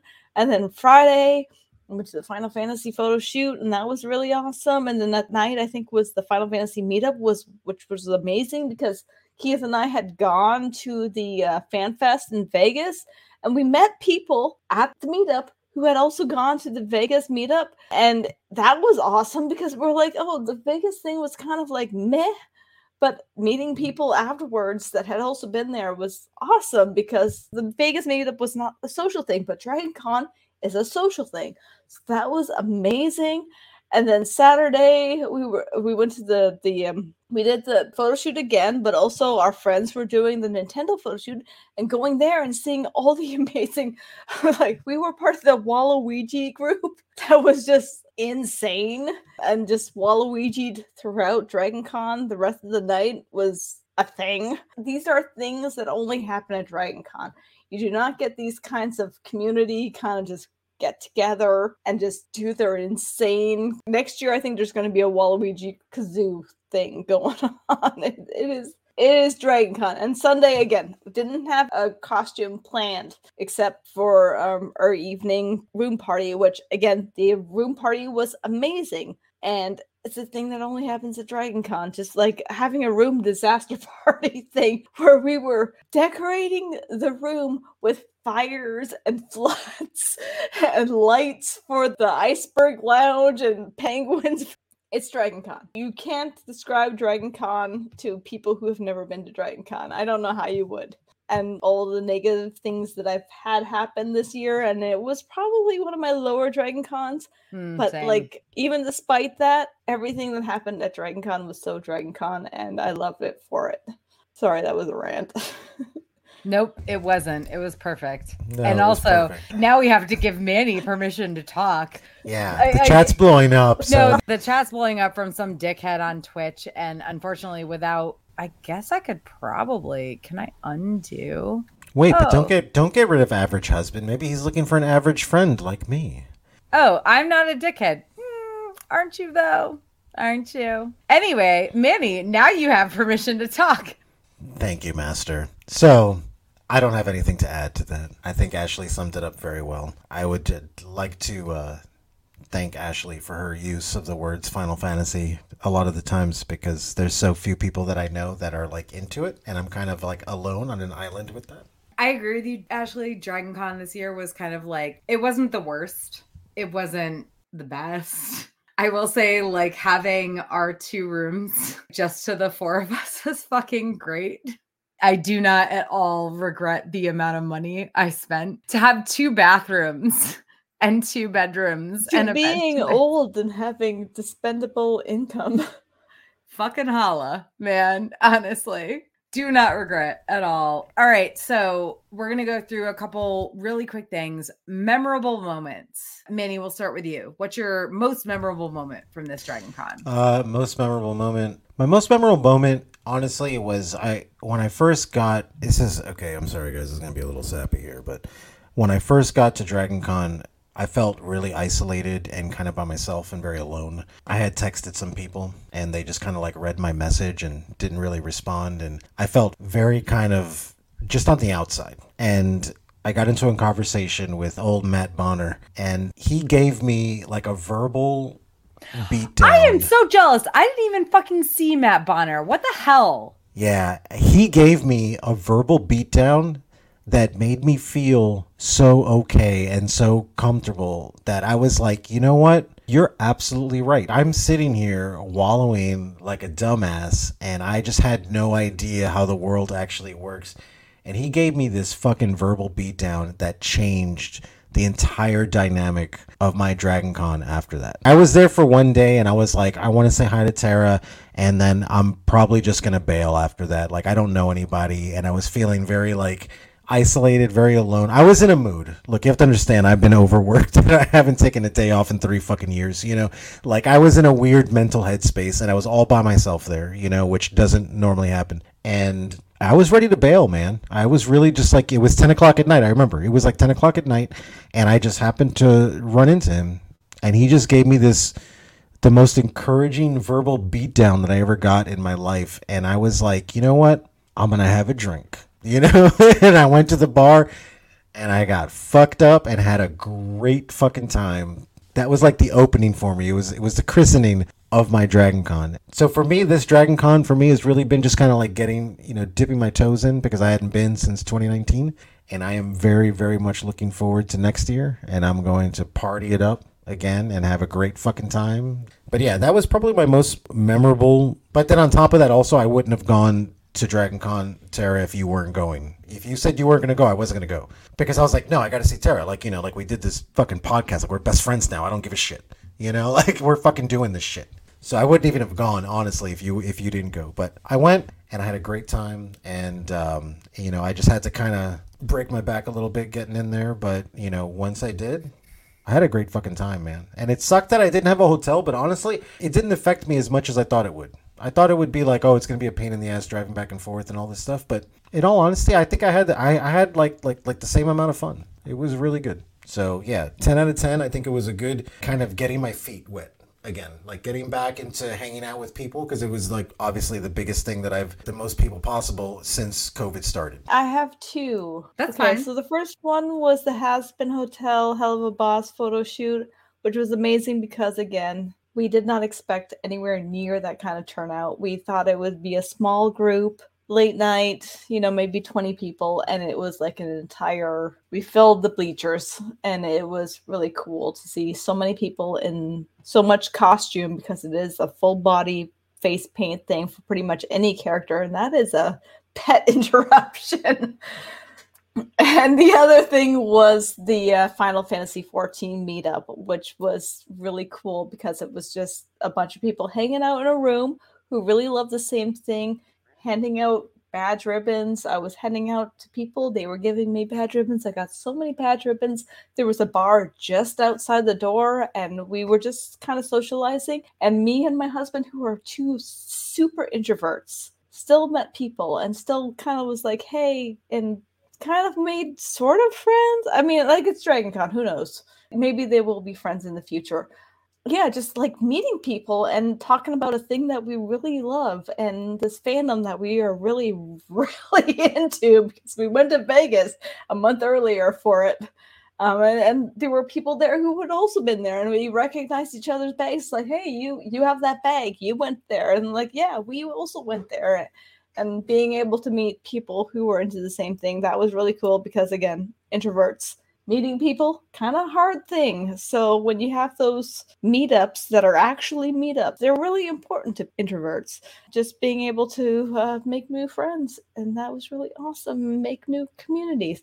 So those were the two things that really were awesome. I, I love the room party obviously. I mean seeing all our friends again and seeing everyone that we didn't see just out on the Marriott floor. I would say that I had two. Um, one was Wednesday night, again with Swag Trade, my first time ever being a part of that group.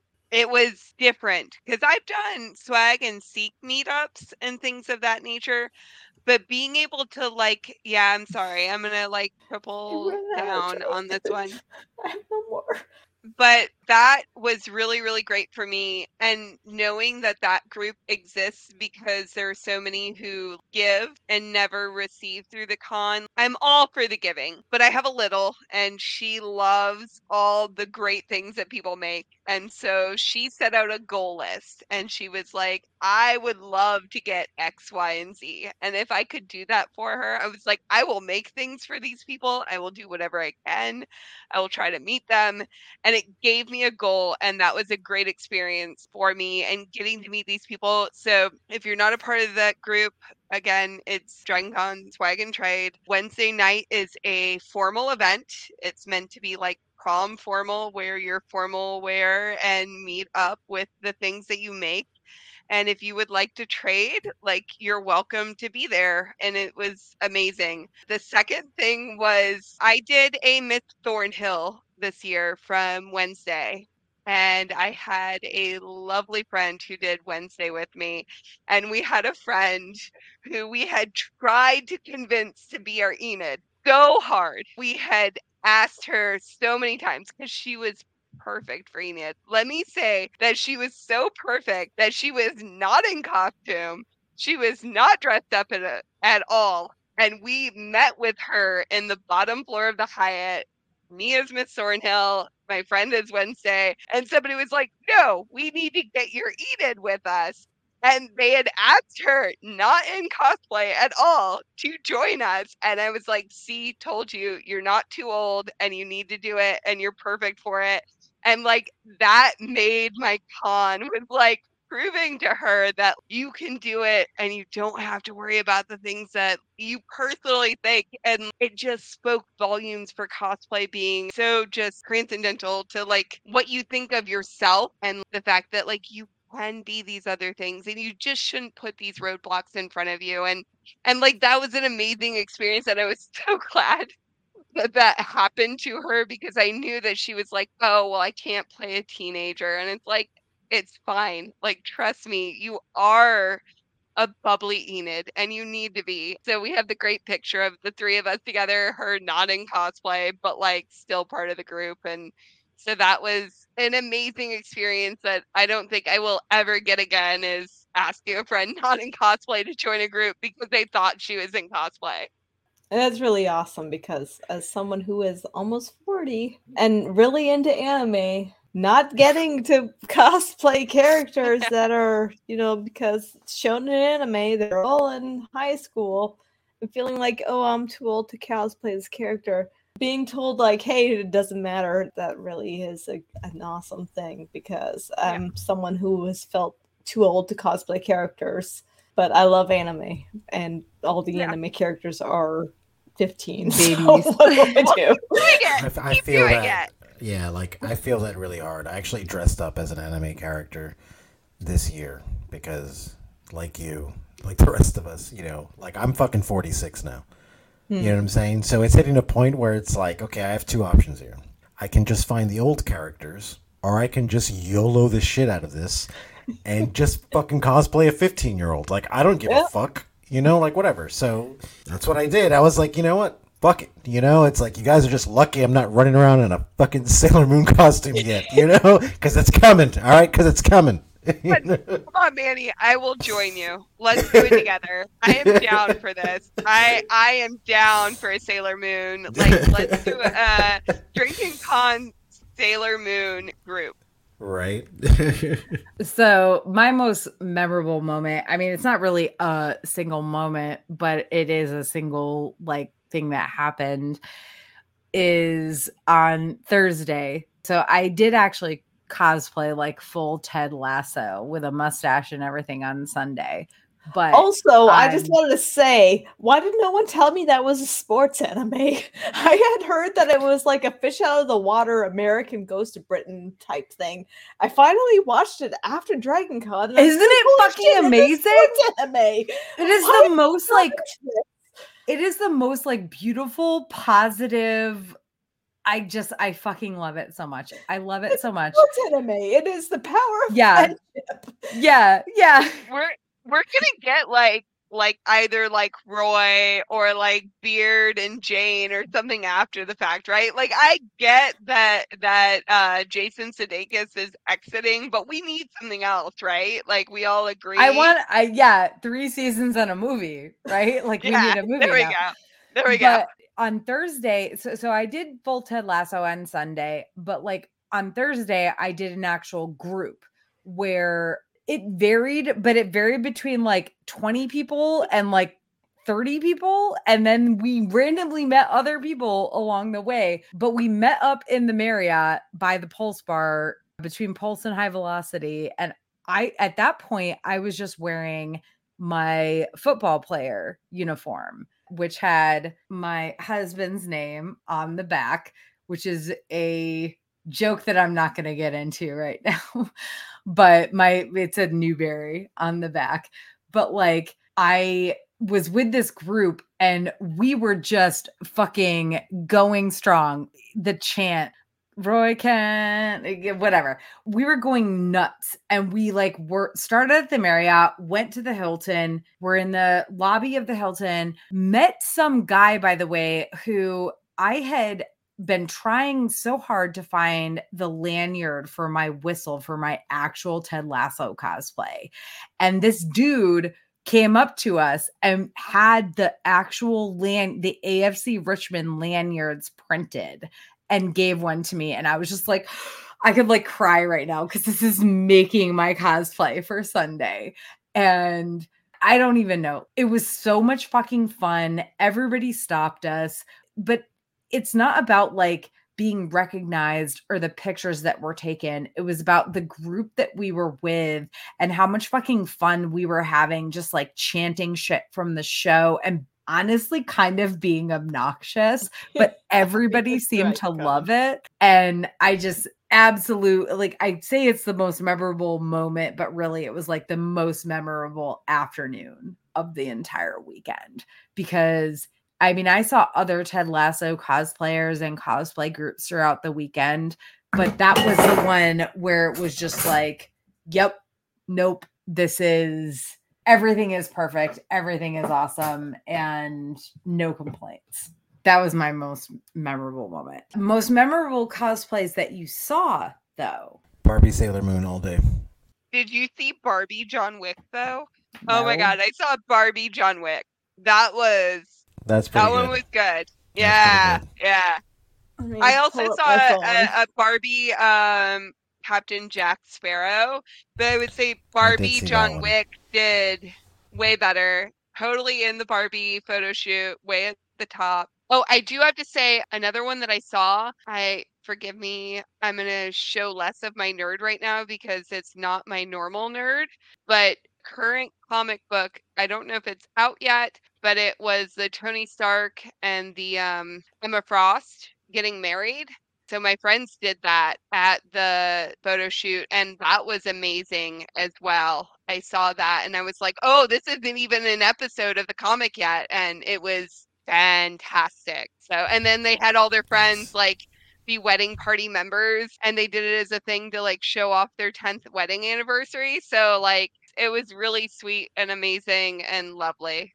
My favorite photo was it was waiting in line to get our badges, and it was a dinosaur being attacked by a bunch of green military men in a stump that we just randomly passed on the way to get that, and it was Dragon Con in a nutshell. That's my favorite photo that I've got. My favorite one was well, so I only took a picture of one, but Fran Drescher, the SAG AFTRA protester, Fran Drescher, I saw numerous people doing this, but I only took a picture of one. But either way, anybody cosplaying Fran Drescher, SAG AFTRA is my jam. My weekend was kicked off by the trio, trio, Oh my god! the That's Pokemon. The Dove Speedos Trio. and- and- Oh my and the god! pink I love I mean, that, that that one. doesn't start Dragon Con until you've seen them. They were fantastic. Can I share that I loved the Pillow Pascal from the, the art floor? They have the Pillow Pascal. Oh, I also forgot. I made it to the Only Cows meetup this year. And I loved Okay, you have to explain this so from great. the beginning. So the Only Cow group happens where you meet up with a bunch of people dressed in cow. I Mhm. And, feel like- like, I've seen a lot of not safe for work photos involving. I mean, that's why it's Cows. called I O- mean, Only Cow. I started it as a um, homage to Doja Cat and her song Moo in 2021. And then in 2022, it apparently became a group meetup thing. So I made my first meetup in 2023 and brought it back, the Doja Cat that I had done. And I brought plushies and stickers and other things to give out and stuff with me as well. But that is a group. You can find them on Discord if you're into being in the cow group. That was a lot of fun for me. So One of the things I wish I'd gotten to see, there was an orca meetup, orcas against yachts or something like that. yes, yes, I saw them walking around with protest signs and like eat the rich and Yeah. stuff like that. I know we missed the aquarium this year, but did you see the pens this year and what they were? no. No. They're belugas. Hash, like anybody who has No, a my favorite. I Mr. know. Mayonnaise. Mr. So- Mayonnaise. If everyone should If do the any- aquarium at least once. if anyone has an extra beluga pin this year, I will custom make you swag to trade and send it to you if you send me the pin. I would love it. So like I didn't make it this year, but like I have been going since 2016 to the aquarium. And so this will be the first pin I don't have. Um so I would love it. And I also enjoyed the energy of the Taylor Swift meetup. It was less people than I thought it would be, but it was also very great. I, I loved that as well. I saw pictures from that. Everybody looked fucking great. I also want a beluga pin, but I don't have swag to trade. I will I, just I will make swag for Tara to trades. I got lots of great stuff from vendors. Maggie is a vendor. She makes really cute felt animals. I got a lot of Marriott carpet stuff because I made her two t-shirts. All right, real quick. Dragon Con 2024 planning. Yes, really. Tickets currently on sale for $100. Prices go up soon. I have no idea when, but Like usually 18th, I think It's that's like, in the few now. in a few days. Yeah, like so- today or tomorrow. if you have not purchased your Dragon Con 2024 pass and you want to get it for just just $100, which by the way, you are getting a deal that you're getting a 5-day pass to this convention for a $100 because San Diego Comic-Con from costs like 250 if you actually pay for it. So, just saying. I didn't know if I was gonna be going to Dragon Con, and I literally got them like four days before Dragon Con. And for the whole weekend, it was $175, and after taxes, it was like almost 200. That's still kind of a deal though. Like Yeah, two hundred dollars. 5 days for a couple hundred bucks. Right. It was worth it to me, yeah, absolutely. I, I mean, hands down, I, I'll pay it again. you know, I don't care. So Marriott Hunger Games, because let's be real, the Hyatt, Sheraton, and Westin are all basically kind of spoken for. Marriott Hunger Oh. Games, Wednesday, October 4th at 10 a.m. May the odds be ever in your favor. I have nothing else to say about that other than Pay that. attention to your Facebook hotel groups if you're trying Yeah. to get something Yeah. not And just because you don't win a Hunger Games doesn't mean you're out. That's the Westin is after that, is my understanding. And on top of that, you'll find rooms leading up to con. Just don't give Well, up. the Westin has already done the thing where they sent the do you want to room emails out to people who already had them. Uh Unlike keep- the corgi. but keep up with the Dragon Con Rooms Facebook group. Just pay attention to things throughout the year. Make sure if you don't get a room in the Hunger Games and you really need one, turn on notifications for literally every single Dragon Con social media. If you're not in the Discord and you want a room, I have heard that actually the Discord is the first place they announce it. So join the Dragon Con official Discord. There will be a chance that you'll be able to get a room at one of the other host hotels. Will it be a legacy? I don't know, probably not. But that said, in closing, rank this Dragon Con against your previous Dragon Cons. Uh, Manny, you go first. Rank this Dragon Con against previous Dragon Con. Okay, so this Dragon Con for me, like I'm gonna say it was a 10 out of 10, but in a very different way. With the other Dragon Cons, you know, like I had a lot of uh, safety nets and a lot of like guaranteed people to hang out with, so it was very safe. This one was more me stepping out on my own, so it was more like emotionally dangerous, I guess you can say. Um, it was very different, but to me, this was the Dragon Con where like the rubber hit the road, like for real. So it was the strangest, but probably the best one, honestly, because it felt like the most real. When I interacted with people and got to see people, it was legitimately because we wanted to see each other. Because back in the day, it was like I was part of a group. So the group was going to this other group's thing, and we were all hanging out having a good time. But this was different because it was like, bro, this is your boy Manny, and he wants to hang out with you. And then people were like, fuck yeah, we're fucking hanging out. I've been looking forward to seeing you. So that's where it kind of gets weird because I, to me, this was like the most rewarding because it was the most real because I came as me and not as like someone's partner, not as like part of a group. This was just straight up, hey, this is just me, yo. That's it. Yeah. So 10 out of 10. That's it. 10 out of 10. I'm not crying tonight. 10 out of 10.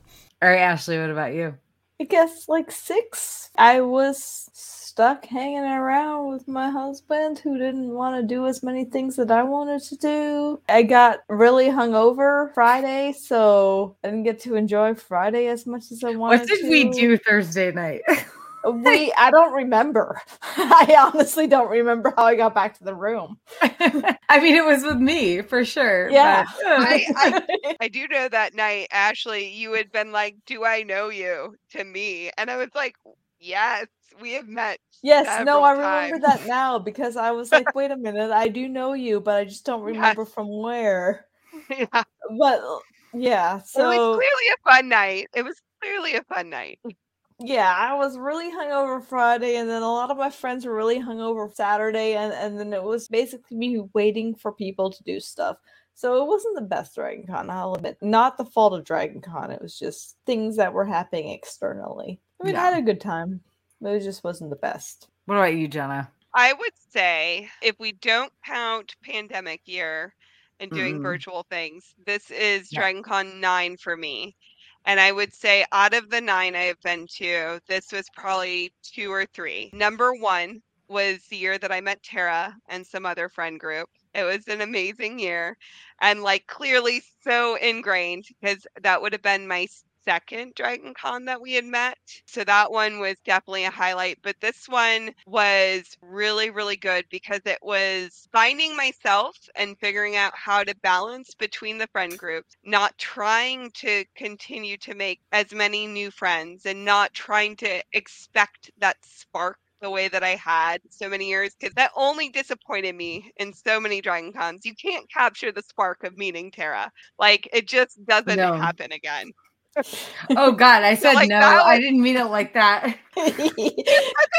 again. Uh, it just it was so fluid and natural meeting you guys also dressed up as Archer in the Hyatt. You Oh, can't the recreate year, that. so It was amazing, but this year was just being in the right mental state, being able to experience the things that I wanted, continuing good friendship group and things of that nature. I love the levels of 2021. I wish for them again. I get that they won't happen. It is the closest to being a at DragonCon 2008 as I will ever get in my life. But this year was good, even with the bad. And I would say that it was a great year. And it is up there. It is not the best year, but it is definitely up there.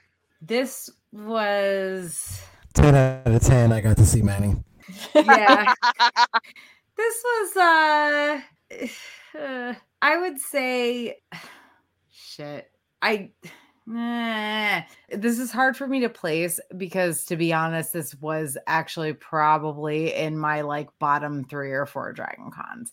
That said, nothing can compare to the really fucking good years I had, right? Mhm. um nothing can compare to 2015 2016 2018 and last year was also really fucking good. So this isn't me saying like, "Oh God, it was terrible." This is me saying there Dragon were Con is so some, awesome that you yeah, know, there were some good.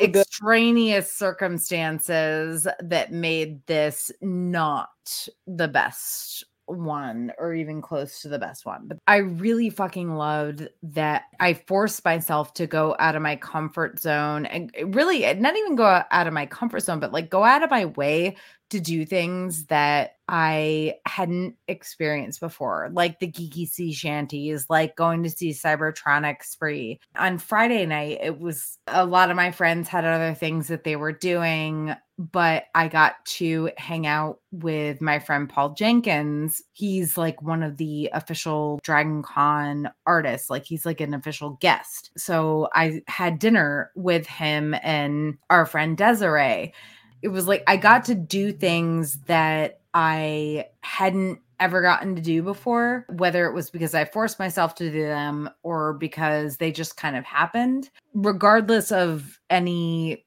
bleh or negative things that might have happened, I still really had a good time. I just hate that I got sick, which also kind of put a damper on the end of things it was definitely in like the bottom five of my Dragon Cons, but that doesn't really say much because I've been going to Dragon Con since 2012 and the like really worst Dragon Cons are like so far below this that I don't know.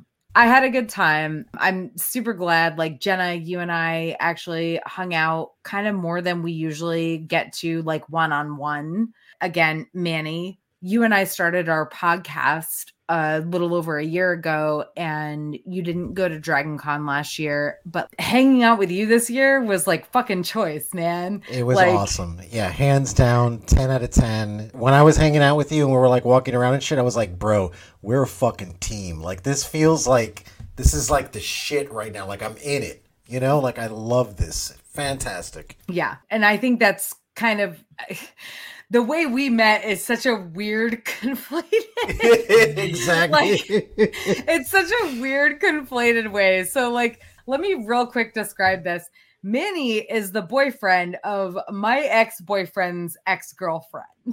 And when I put out that I wanted to do a House of the Dragon podcast series with somebody who had not read the books, Manny stepped up. And so we became like super close through that. And then we started doing another podcast series because of that, our 90s and naughty series. So it's like the weirdest fucking thing you could possibly imagine. But like you coming to Dragon Con this year and being able to like hang out with you and bring you around, minus the time we tried to get into the Spectrum party and waited for like 45 minutes before we bowed out. And by the way, up. I didn't complain about that, but we waited in that line for like 45 minutes before we bowed out. My Yeah. friends who did actually get in waited for like two hours and then got in and waited for like 40 minutes for a drink. And I'm just like, oh, I'm glad we bowed out when we did. Yeah, I ended up going to the Heroes and Villains Ball. I wish I had done that earlier because that was Yeah. so much more fun. it was absolutely fantastic getting to hang out with Tara after we've done because at this point it's like we've both been in the trenches for a year, you know, doing these podcasts.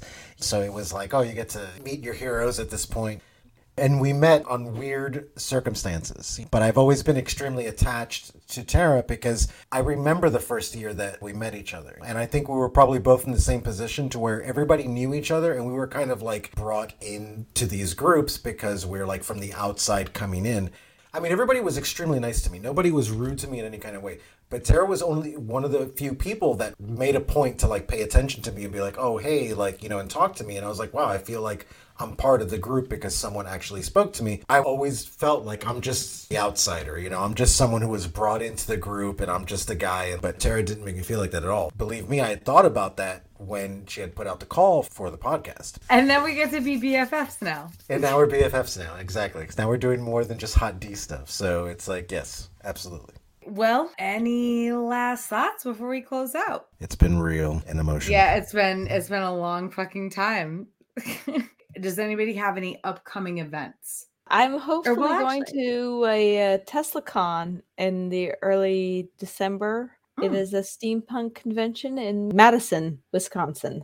My only thing that I am planning on doing next year, other than Dragon Con, is Black Hills Redemption. This year, we went to Tombstone Redemption, which was the Tombstone, Arizona Red Dead Redemption event. They're doing it in Deadwood, South Dakota next year. So we are planning a whole ass week in South Dakota because why the fuck else would I go to South Dakota? Like, I am one of those people who I need to check all of the states off my list eventually. And South Dakota is one of those ones where it's like, why the fuck would I ever go there? But June, I think 21st through the 23rd, they're doing a Red Dead Redemption convention in Deadwood. So we are absolutely going. Like, I already have hotel room and rental car booked. Flights will wait because it's too far out for those but super fucking excited because Tombstone Redemption was a goddamn blast. And I love Red Dead Redemption. And also, in terms of, you know, the people you meet at Dragon Con, right? Everybody is so amazing. And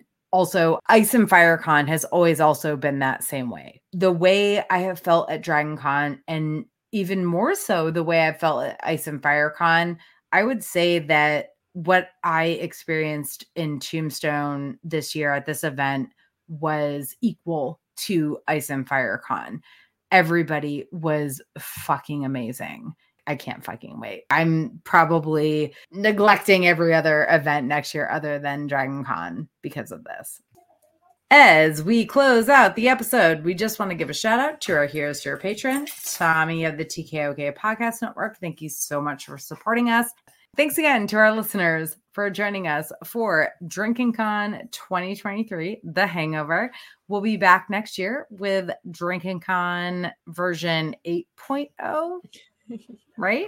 God, it's been so long. But in the meantime, don't forget to check out the Geek Saga Entertainment Patreon and other Geek Saga podcast episodes, such as some of the panel recordings from this year's convention and mine and Manny's kind of spotty but always hilarious podcast series 90s and Naughties Cringe Factor, where we pick apart 90s rom coms.